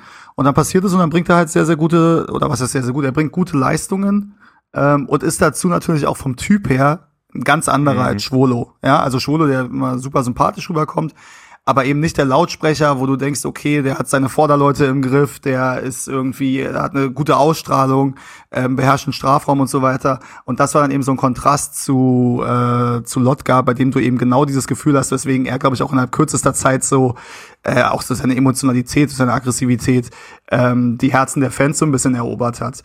Ähm, trotzdem muss man halt sagen, ähm, Er, ist, er hat da gespielt, auch weil die anderen alle verletzt waren, auch weil Christensen verletzt war, dem man das ja eigentlich ähm, zugetraut hätte, diese Rolle zu spielen. Lotka hatte auch den einen oder anderen ähm, Bock dabei, gegen Frankfurt, glaube ich, nicht gut, muss ich jetzt nochmal gucken, aber ich glaube, gegen Frankfurt war es. Ja, ja, war gegen Frankfurt. Frankfurt ähm, Gegentor nicht gut aussah. Gegen Mainz sah auch gar nicht gut aus. Das kann alles einem jungen Torwart passieren, ja, versteht mich da nicht falsch. Ähm, aber es ist jetzt auch nicht so, finde ich, dass man sagen muss, wir müssen jetzt alles umwerfen in unserer Torwart-Hierarchie, um irgendwie Marcel Lotka als Nummer eins hier zu behalten. Ähm, zumal jetzt Christensen eben, also wie es der Zufall will, eben in der Relegation reinkam, ähm, der einen deutlich Vorschusslorbeeren hatte ähm, und der, finde ich, zwei sehr, sehr solide Spiele gezeigt hat in der Relegation. Klar kann es sein, Fußball ist ne, Tagesgeschäft, kann sein, dass wir nächstes Jahr nach sieben Spieltagen schon wieder anders reden, wenn er da drei Böcke drin hatte, aber grundsätzlich sehe ich jetzt erstmal keinen Grund, Christensen nicht das Vertrauen zu geben für die nächste Saison. Es wirkt trotzdem ein bisschen merkwürdig, dass man von Hertha erst sagt, hey, der darf gehen. Wie gesagt, finde ich okay. Dann sagt man, nee, Moment mal, wir haben ja noch eine Option im Vertrag, die ziehen wir jetzt mal und zur Not lassen wir es vom, vom Arbeitsgericht klären. Lotka will ja auch lieber hier bleiben und so. Und jetzt spielt Christensen zweimal gut und man sagt, naja, gut, okay, komm, war nicht so gemeint, Dortmund, hier habt ihr ihn.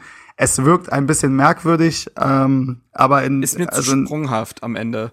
Richtig. Also, es wirkt nicht so, als wenn da der ausgeklügelte Plan ja. dahinter steckt. Ja. Nee, du kannst auch sagen, Marcel, mega, dass das ja alles nochmal geklappt hat, aber wir haben im Sommer drei Millionen Euro für Oliver Christensen ausgegeben. Mhm. Also das ändert sich doch nicht und die sportliche Situation von Christensen hätte man sich mal vorstellen müssen, wenn Lotka geblieben wäre. Ja, dann hätte es vielleicht im Sommer einen Zweikampf gegeben, aber Lotka hätte ja schon mehr Argumente auf seiner Seite gehabt und da muss man sagen, das ist mir dann insgesamt zu sprunghaft, aber so löst es sich ja dann doch, äh, ja, in einem Wohlgefallen löst es sich nicht auf wahrscheinlich, weil Lotka nun doch äh, Drittligatorhüter sein wird in der kommenden Saison. Aber ich glaube, dass man jetzt nochmal diese zwei Eindrücke von Christensen sammeln konnte, war war dann eben hilfreich, um diese Entscheidung zu treffen. Und wenn man mit Christensen in die neue Saison geht, dann ist, glaube ich, kein Hertha-Fan böse.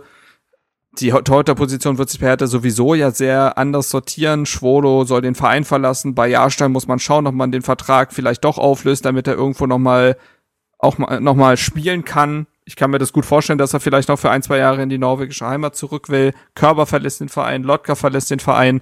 Es gab ja schon Berichte, dass Hertha eine neue Nummer zwei verpflichten will hinter Christensen. Das wird alles sicherlich spannend zu sehen sein. So. Aber da haben wir wahrscheinlich auch noch eine ausgiebige Saisonabschlussfolge. Ja, ja. ja, ja. ja.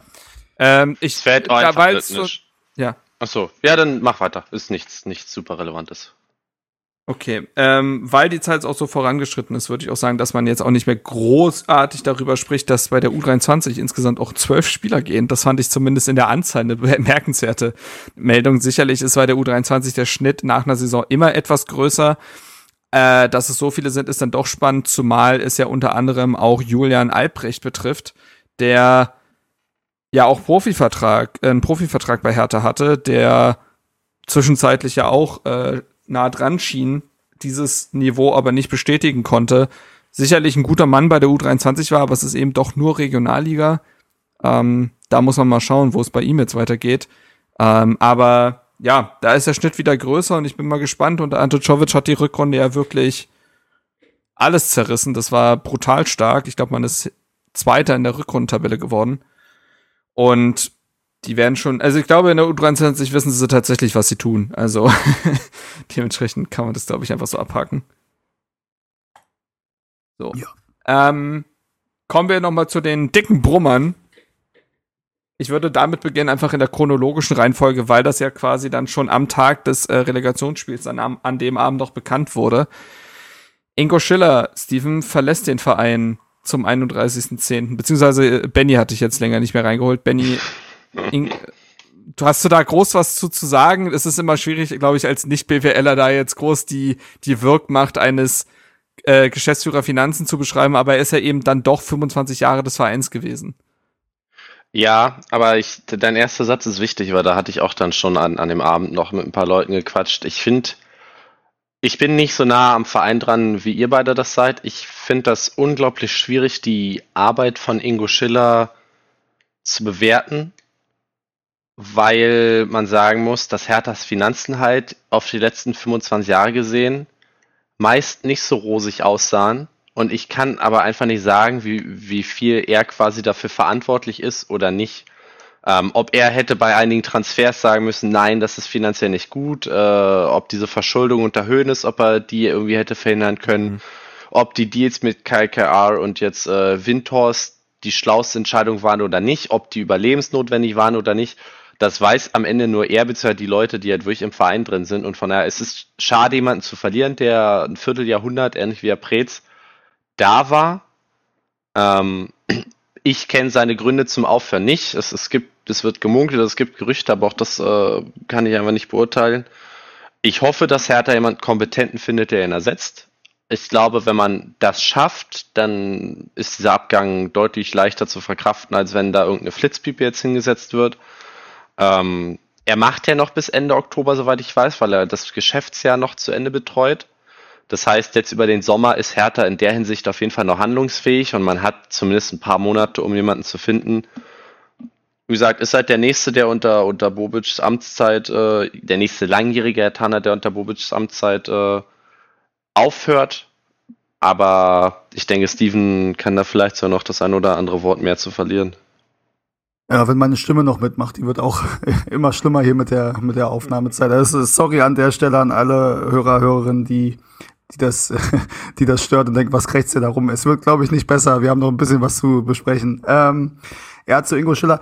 Also, um jetzt die ganze Zeit und die ganze finanzielle Situation aufzudröseln, das ist ehrlich gesagt, das müssen wir vielleicht, ähm, gehen wir da im, in der Saisonabschlussfolge nochmal näher drauf ein. Das ist ja da auch durchaus ein Punkt, den man besprechen kann, wenn man nochmal Ingo Schillers äh, Wirken betrachtet. Ähm, ich finde jetzt in der aktuellen Situation, ich glaube, es kam für, oder es kam überraschend, dass das jetzt so, so schnell passiert, dass Ingo Schiller mhm. ähm, aufhört. Ähm, Ingo Schiller, wie gesagt, war lange Zeit hier, ich glaube seit neunzehnhundertachtundneunzig. Ähm, ich habe das in meinem Tweet auch falsch gemacht, weil ich glaube, der Tagesspiegel hat da einundzwanzig Jahre geschrieben, was mich ein bisschen irritiert hat. Ist auf jeden Fall seit Ewigkeiten hier und ähm, ist ja auch kein Geheimnis, dass ich ihm, dass ich ihn im Rahmen der Stadioninitiative, er ist ja auch Geschäftsführer der Stadion GmbH, Ähm, da natürlich auch kennengelernt habe ähm, und äh, was man einfach sagen muss, und ich finde, das ähm, ist im Moment erstmal das Wichtigste, der Typ ist Herthaner durch und durch und er verlässt jetzt den Verein. Nach dem, was ich gehört habe, ist er auch einfach K O so, und ich hoffe, das kann ich hier so sagen. Ähm, und dann ist es okay und dann verdient es auch Respekt zu sagen, dass es das dann war nach so langer Zeit. Und das gilt es zu akzeptieren. Hertha hat genug Zeit, da eine Nachfolgelösung zu präsentieren. Muss man ja auch drüber reden. Weiß, weiß man, weiß ich jetzt gar nicht, ob das zwingend auf Geschäftsführungsebene etabliert sein muss, also das Finanzthema oder auch darunter ähm, äh, etabliert werden kann, inwiefern man vielleicht Geschäftsleitung und Geschäftsführung sowieso komplett neu denkt. Das ist ja viel im Wandel bei Hertha B S C und das ist dann eben auch vielleicht eine Möglichkeit, da ein bisschen was zu verändern. Ähm, Aber Ingo Schiller ähm, liebt diesen Verein und lebt diesen Verein und hat immer ähm, ja, äh, versucht, das Beste für Hertha B S C rauszuholen. Ähm, und für eine ausführliche Bewertung fehlen uns allen, glaube ich, die Kenntnisse, auch vielen Leuten, die der Meinung sind, dass sie das so genau bewerten können, was da so alles gelaufen ist. Ähm, ich finde, an dieser Stelle auch kann man einfach sagen, danke an Ingo Schiller für dann vierundzwanzig Jahre, glaube ich, bei Hertha B S C. Ähm, und ja, Ähm, hoffen wir, oder ich gehe davon aus, dass er auch einen guten Abschied dann haben wird. Wer sich auch verabschiedet hat, ist Präsident Werner Gegenbauer, der nun doch offiziell zurückgetreten ist. Zwischenzeitlich hatte Hertha das ja am selben Tag noch dementiert, Ähm, das fand ich auch ein bisschen merkwürdig, muss ich sagen. Ja. Damit es dann am Abend dann doch noch offiziell verkündet wird. Ich hätte, glaube ich, mir dann einfach dieses Dementieren gespart. Also, mein Gott, dann ist es halt früher im Raum, aber äh, naja. Ja, Werner Gegenbauer ist zurückgetreten. Das ist, ähm, wer ein paar Stimmen um den Verein kennt, wer ein paar Leute kennt, dann war das, also ich habe selten zu etwas bei Hertha mehr Quellen gehabt als zu dieser Geschichte. Das wussten mhm. dann irgendwann echt alle. Ähm, es ist der Abschied nach dann vierzehn Jahren als Präsident. Ähm, wir könnten mit Werner Gegenbauer, wir haben mit Werner Gegenbauer eine ganze Folge ge- gefüllt ähm, und wir haben etliche andere Folgen teilweise mit ihm gefüllt. Es würde vielleicht den Rahmen sprengen, hier auch nochmal sein ganzes Schaffen und Wirken zu bewerten. Ähm, auch die Einordnung des Abschieds, äh, ob wir die kurz halten können, ist eine gute Frage. Ähm, er ich beteuert, glaub- dass es, ja, sag. Ich glaube, dass man das eher dann zusammenführen kann mit dem Thema der nächsten Mitgliederversammlung und was da jetzt ansteht am Sonntag. Ähm, ja. ja, das Wirken Nur von Werner Gegen. Ja. Seine, seine Worte waren quasi, dass er den Weg frei machen will für einen Neuanfang, dass er das in sich gespürt hat, dass es nichts zu tun hätte mit den Vorkommnissen mit äh, Lars Winters und der Tenor Holding.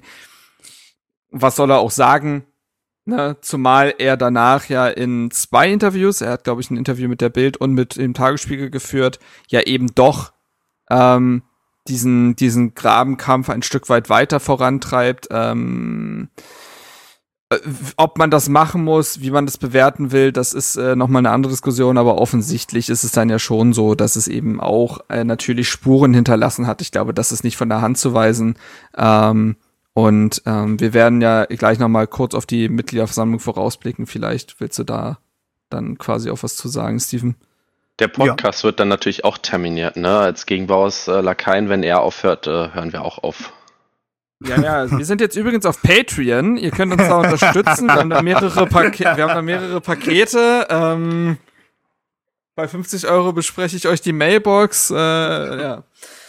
Genau. Nee, also, äh, ich glaube, wie gesagt, das ist so ein Riesenthema und wir werden den gesamten Saisonrückblick haben und so. Also seid uns nicht böse, ihr werdet zu all dem noch unsere Meinungen, unsere Einordnungen bekommen. Nun ist diese Folge, steht eigentlich im Zeichen der, des Relegationsspiels und alles weitere, das wird kommen und wir werden ja auch noch auf die Mitgliederversammlung zurückblicken und so weiter. Deswegen würde ich sagen, machen wir das einmal hier rund. Ähm, Ich glaube, man kann sagen, es war ein nächsten, nachvollziehbarer und äh, richtiger Schritt ja. jetzt wahrscheinlich auch zu dem Zeitpunkt. Ja, ja, ja, das würde ich tatsächlich sagen. Das kann man auch tatsächlich festhalten. Unabhängig davon, wie die Relegation ausgegangen wäre. Ich glaube, das wären beiden Szenarien ja, ja, ja. Ja, auf jeden Fall das das Richtige gewesen. Das denke ich auch. Das denke ich auch. Ähm, dann ganz kurz Sandro Schwarz. Also andersrum. Bobic, äh, Fredi Bobic hat ähm, sich der Medienrunde nach dem Klassenerhalt gestellt, wo es natürlich um die Bewertung der Saison ging, aber eben auch um, auf, um den Vorausblick auf dann die kommenden Themen. Und da hat er zum, also die kann man sich ja mittlerweile auch auf YouTube oder auch bei Hertha T V komplett angucken. Und ähm, auch das ist sicherlich etwas, was wir noch äh, in den nächsten Folgen behandeln werden. Ähm, aber was äh, auf jeden Fall hängen bleibt, ist, dass er sich wohl schon mit dem Trainer fast einig sei, beziehungsweise da man sehr weit in den Gesprächen sei und er diesen in den kommenden Trainern, äh, kommenden Tagen präsentieren will. Und alles, was man so hört, ist, ähm, es kann sich natürlich noch ändern, das sind hier keine hundertprozentigen Informationen oder so, aber Sky ist sich ja auch sehr sicher, beispielsweise, und was ich so höre, es wird wohl Sandro Schwarz. Ähm, der aktuell noch Dynamo Moskau trainiert. Die stehen jetzt am Sonntag äh, noch im Pokalfinale. Das heißt, davor wird wahrscheinlich eh nichts verkündet. Ich weiß es nicht genau. Aber ähm, das wird's jetzt wohl werden. Mit einer Bewertung will ich mich noch zurückhalten, ähm, was für einen Fußball er spielen lässt und so weiter. Ich glaube, es wird auch noch, das kann ich auch sagen, es wird auch wieder eine extra Folge geben zur Kaderanalyse. Und ich glaube, der Kader muss so eng verknüpft sein wie selten zuvor, auch mit der Trainerpersonalie, weil eben auch das in den letzten Jahren nicht passiert ist und mit ähm, diese negative Eigendynamik angeschoben hat. Das heißt, wer Sandro Schwarz ist, was er für einen Fußball spielen lassen will und so weiter, das werden wir da, glaube ich, auch nochmal aufdröseln. Ja. Ja. Ja. Gut. Und wie gesagt, diese Medienrunde, die könnt ihr euch komplett angucken. Ich fand wieder ein paar Sachen unglücklich ähm, in der Kommunikation, so viel kann ich sagen. Ähm, aber ja, Wir kommen jetzt noch zu dem letzten großen Themenpunkt, würde ich jetzt noch sagen. Und dann machen wir die Sache hier rund. Ähm, Benny, von mir aus, äh, beziehungsweise nein, dieses Mal ich, äh, kann ich schon mal vorweg schicken, es gibt keinen Musikwunsch aus der Redaktion, wenn man so möchte. Ähm, uns wurde ein Wunsch äh, zugeschickt von äh, schon genannten Olli, dem werde ich nachher dazu tun. Ich glaube, Zuhörerwünsche, die können wir in Zukunft auch immer mal wieder, wenn sie passen, mit einspielen. Ich hätte sogar einen rausgesucht, aber der kann warten. Ja, ja, der kann warten. Du hast ja auch schon ein paar richtig, Banger. Richtig. Streitbare Banger, aber Banger. ähm, apropos Streit. Ich weiß nicht, wie ich da zur Mitgliederversammlung komme. Am kommenden Sonntag, wo übrigens auch das Finale der U neunzehn stattfindet, gleichzeitig auch wieder exzellent gelegt. Ähm, naja. Ähm, Steven, da ist keiner wahrscheinlich so ein guter Ansprechpartner wie du. Was sind die, was, was sollte man zu dieser Mitgliederversammlung wissen? Ja, was man wissen sollte, ist, dass man erstmal hingehen sollte, wenn man nicht gerade mit einem Glas Champagner in Monaco sitzt. Das ist tatsächlich auch, ich habe wirklich, ohne Mist, ich habe echt ein schlechtes Gewissen, dass ich nicht da sein kann, weil die Mitgliederversammlung ist für mich wirklich, also nicht nur diese Mitgliederversammlung, Mitgliederversammlungen generell, aber natürlich diese jetzt mit der Brisanz, die sie mitbringt, auch wenn natürlich das ganz große Ding mit Werner Gegenbauer jetzt vorher geklärt ist. Ähm, aber das sind für mich tatsächlich absolute Pflichttermine. Ähm, und ich würde da tatsächlich jetzt nicht regulären Urlaub oder so, äh, oder nicht regulär in den Urlaub fahren oder sonst irgendwas machen an, an solch einem Tag. Ähm, aber diese Reise nach Monaco ist halt so eine Once-in-a-Lifetime-Experience, die man sich auch normalerweise nicht leisten könnte. Also das, das muss dann leider sein. Ähm, ist dann, wie es ist, aber trotzdem der Aufruf an, an alle, geht da bitte hin und macht von eurem Recht als Mitglied, die ihr hoffentlich alle seid, wenn nicht, werdet Mitglied, ist eine gute Zeit, gerade Mitglied zu werden, ähm, aber macht von diesem Recht Gebrauch und geht zur Mitgliederversammlung. Ähm, genau. Was dort passiert ist, ähm, zum einen wird der Aufsichtsrat äh, des E V gewählt, ähm, das sind turnusmäßige Wahlen, die anstehen. Ähm, ich glaube, dass Hertha in den nächsten Tagen auch nochmal eine Liste auf der Homepage oder per E-Mail oder wie auch immer auf jeden Fall veröffentlichen wird, wer denn kandidiert. Was aber schon durch die Medien durchgesickert ist, ist, dass der aktuelle Aufsichtsratsvorsitzende äh, Doktor Thorsten Dürren-Klein wird wieder kandidieren. Entschuldigung. Und mit ihm auch ein paar weitere Kandidaten. Also erst im Moment der Aufsichtsratsvorsitzende, der stellvertretende Aufsichtsratsvorsitzende ist äh, Andreas Schmidt, der meines Wissens auch wieder kandidieren wird, ehemaliger Hertha-Spieler. Dann eben noch ein paar weitere Kandidaten. Ähm, der Aufsichtsrat hat sich ja gestern auch zu Wort gemeldet und ähm, ja, um, um Einigkeit äh, äh, gebeten, wenn ich das richtig. Ich weiß nicht, ob ihr den ähm, das gelesen habt, die Mitteilung.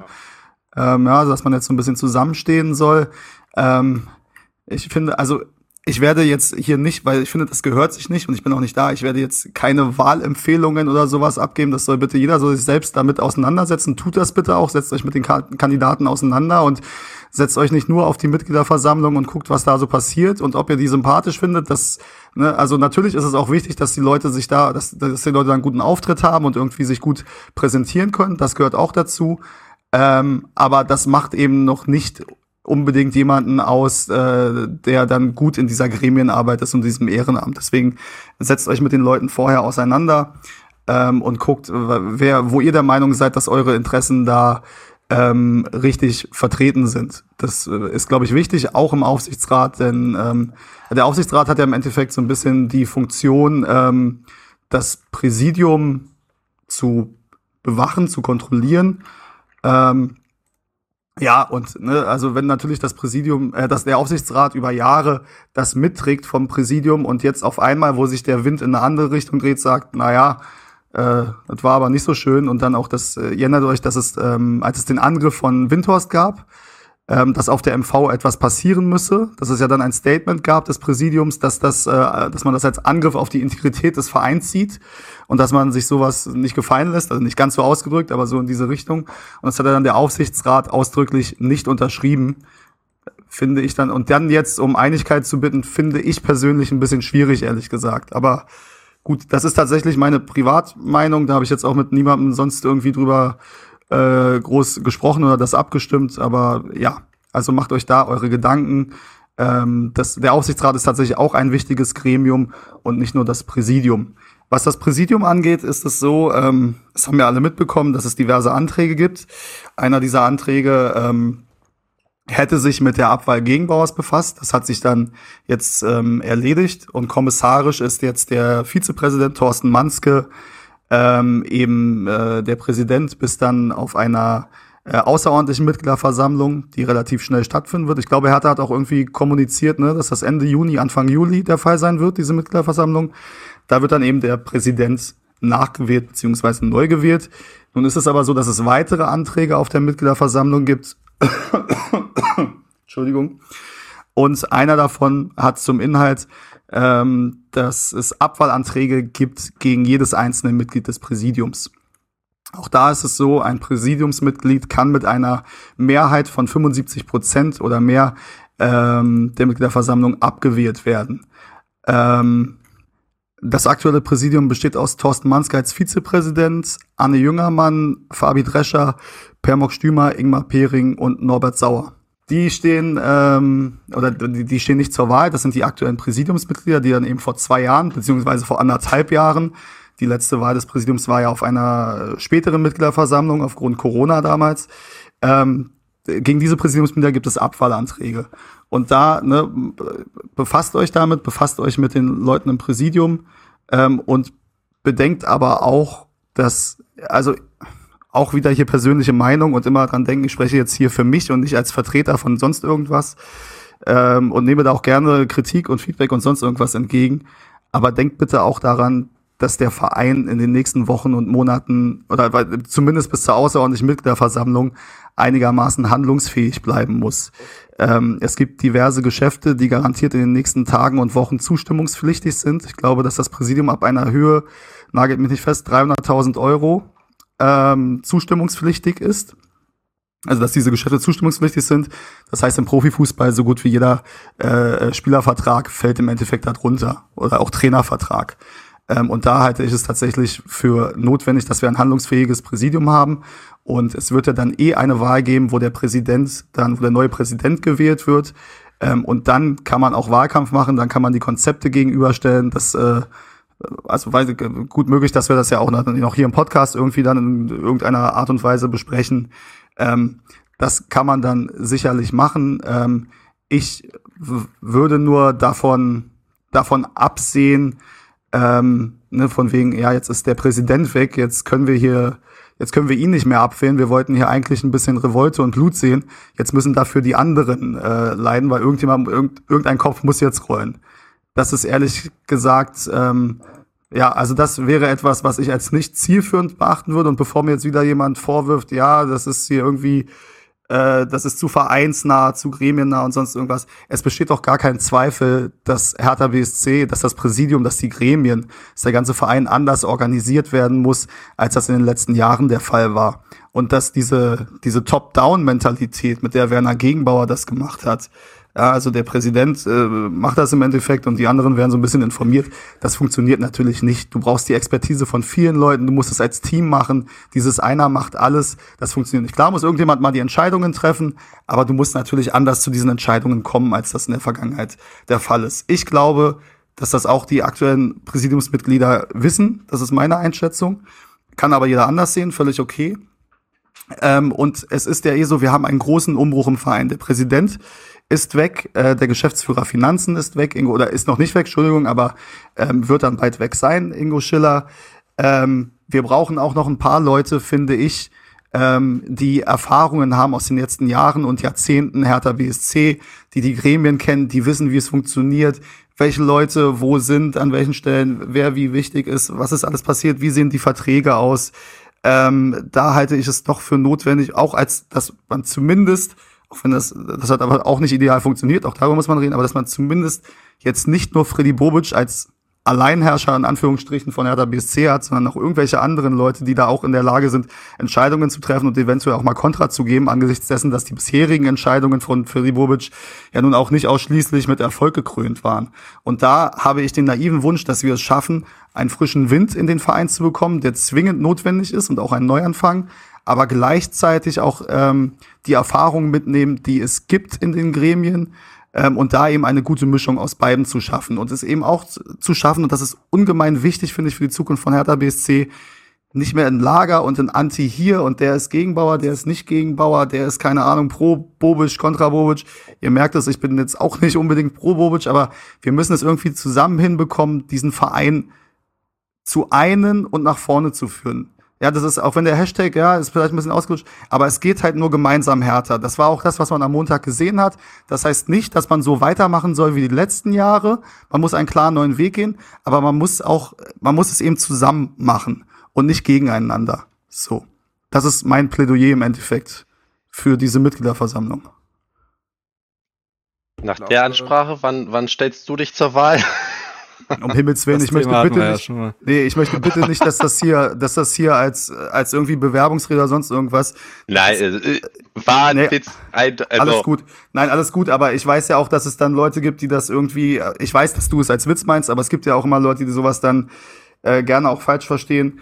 Ähm, nein, das ist ausdrücklich nicht als äh, Bewerbungsrede gemeint. Auch da, ich habe auch nie für alle Zeit das ausgeschlossen. Wer weiß, was passiert. Ja, klar kann es irgendwann sein, dass ich sage, das ergibt jetzt für mich Sinn. Ähm, aber das ist nicht der Hintergrund dessen und das ist auch aktuell nicht geplant. Und zumal, es, gibt, es stehen auch gar keine Präsidiumswahlen an. Und als Präsident werde ich sicher nicht kandidieren. Das kann ich definitiv sagen. Streiche ich den Folgentitel halt wieder. Nee, aber es ist ja, also du hast ja schon sehr viel quasi Ausblick herausgegeben. Es gibt auch einen äh, guten äh, Thread von äh, Janni Köppner, mhm. ähm, der unter anderem beim Z D F Morgenmagazin und so weiter unterwegs ist und ja auch immer bei Hertha immer ganz gut informiert ist und ähm, sich da immer wieder einschaltet. Und der hat mal aufgelistet, was jetzt eigentlich alles auf der Tagesordnung steht. Oder soll natürlich nicht untergehen. Wir haben vorhin den Klassenhalt ähm, gebührend gefeiert, glaube ich. Wir haben, ähm, ne? Aber es ist vollkommen klar, dass diese Euphorie jetzt ungefähr anderthalb Stunden anhält. Und ab dann, und das ist ja jetzt schon der Fall, Umbruch nach Umbruch, Personalentscheidung nach Personalentscheidung ansteht in diesem Verein, ist über Jahre, vielleicht sogar Jahrzehnte extrem viel schiefgegangen. Du hast äh, nicht nur die Präsidiumsfrage, du hast nicht nur den Geschäftsführer Sport, äh, Finanzen, der äh, gehen wird. Du hast einen Geschäftsführer Sport, der in der Kritik steht. Du hast keinen Sportdirektor mehr, der ist in der Saison gegangen mit Arne Friedrich. Du hast keinen äh, Vorsitzenden der Geschäftsführung mehr mit Carsten Schmidt, der gegangen ist, was für mich eigentlich eine exzellente Aufgabenteilung war. Ich glaube, dass es, äh, dass es, dass wir wieder mehr Schultern brauchen, auf denen das verteilt werden kann. Du brauchst mehr Kontro- und Kontrollinstanzen und du brauchst diesen frischen Wind, den Steven schon beschrieben hat. Du musst echt mal äh, Stoßlüften in diesem Verein. Ganz drängend, weil es mieft überall und das das das muss angegangen werden ähm, und das wird diesen Verein in den nächsten Tagen, Wochen, Monaten und Jahren beschäftigen. Dieser Klassenerhalt, er hat den, er hat eine völlige äh, horrende Eskalation verhindert, mhm. aber mehr auch nicht. Mehr auch nicht. Es ist nichts gewonnen. Es ist nicht so, dass damit plötzlich wieder alles äh, irgendwie damit schon wieder eine Euphorie gestartet werden kann. Dafür ist zu viel kaputt gegangen. Dafür ist die Saison zu verkorkst gewesen. Dafür sind die letzten Jahre zu schlimm gewesen. Dafür gibt es zu viele offene Fragen. Dafür brennen viel zu viele Störfeuer, lichterloh. Und das muss alles angegangen werden. Es gibt sicherlich auch Themen im Verein, die angegangen werden müssen, was äh, auch das Miteinander unter den Äh, Mitarbeitenden angeht, ne, wenn man jetzt auch schon wieder liest, dass es gefühlte Grabenkämpfe zwischen dem Bobic-Lager und dem Lager der altbewährten oder zumindest äh, länger dabei seine Mitarbeiter gibt und solche Dinge, das kann alles nicht förderlich sein, das kann nicht förderlich sein und ähm, ja, aber diesen Wandel, den muss man halt irgendwo auch vorleben. So, ich glaube, damit können wir das Ding zumachen, oder? Ich äh, weiß nicht, ob Benny, du noch was dazu beigetragen hättest, du hattest ja am Anfang an Steven quasi abgegeben. Ähm, ich glaube... Nö, nichts, nichts außer, dass ich mich äh, sehr auf die M V freue, weil wird tatsächlich meine erste sein. Auch wenn ich äh, jetzt ah, kein St- Stimmrecht habe, aber dabei sein äh, werde ich auf jeden Fall, oder ist auf jeden Fall geplant, solange ich nicht spontan krank werde oder so. Und mhm. äh, ich bin ja. sehr gespannt, was da abgeht. Wird, glaube ich, auf jeden Fall äh, eine, eine denkwürdige. Ja, ich werde es leider, leider, leider nicht schaffen, hinzukommen. Ähm, paar Sachen verhindern das leider. Aber ähm, ihr werdet trotzdem dann vorzüglich informiert, wenn es dann irgendwann soweit ist. Ähm, wann die nächste Folge kommt, das wissen wir noch nicht. An sich würde sich der Montag wahrscheinlich ergeben, weil bei Hertha in den nächsten Tagen sicherlich viel passiert und weil die äh, Mitgliederversammlung am Sonntag sicherlich auch ein paar Ergebnisse mitgeben wird. Aber ich will es jetzt noch nicht äh, beschreien, beziehungsweise Lukas da unter Druck setzen. Der Mann soll erstmal gesund werden und so weiter. Ähm, Morgen in gewohnter Manier dann der erste Neuzugang. So ist es wahrscheinlich. Ähm, ich glaube... Bevor ein Spieler kommt, kommt ein Trainer, aber wir werden alles abwarten müssen. Freunde, ich glaube, wir können das Ding hier an der Stelle zumachen. Äh, mein Tacho sagt irgendwie was mit, weiß ich nicht, äh, zwei Stunden, äh, zweieinhalb Stunden knapp. Ja, wir sind bei ähm, zwei Stunden dreiundzwanzig gerade. Ja, gut, naja, gut. Aber ist der das, Anlass, ich glaube, hat's hergegeben, ja. Ist das ein neuer Rekord, abgesehen von Saisonabschlussfolgen, also für reguläre Folgen? Boah. Müsst, also Boah, ich weiß nicht. Gut, ich weiß nicht, wie, wie lang Folgen früher waren, aber aus, aus, in meinem Kopf äh, glaube ja. Kann sein. Ge- gefühlt kann waren sein. Die früher auch nur, an, also nur in Anführungsstrichen anderthalb Stunden. Ja, obwohl es kann Stunden schon sein. Stunden ich würde würd da nicht meine Hand für ins Feuer legen, aber es kann schon sein. Ich würde die Folge damit beenden, dass wir, ich ja schon angekündigt habe, dass Olli uns ähm, ein äh, ja ein Lied empfohlen hat. Quasi als erster Zuhörerwunsch, den wir dazu tun wollen. Und da Olli ein äh, ja, treuer Hörer ist und treuer, treuer Leser des Blogs und so weiter, dachte ich mir, ist das doch ganz nett.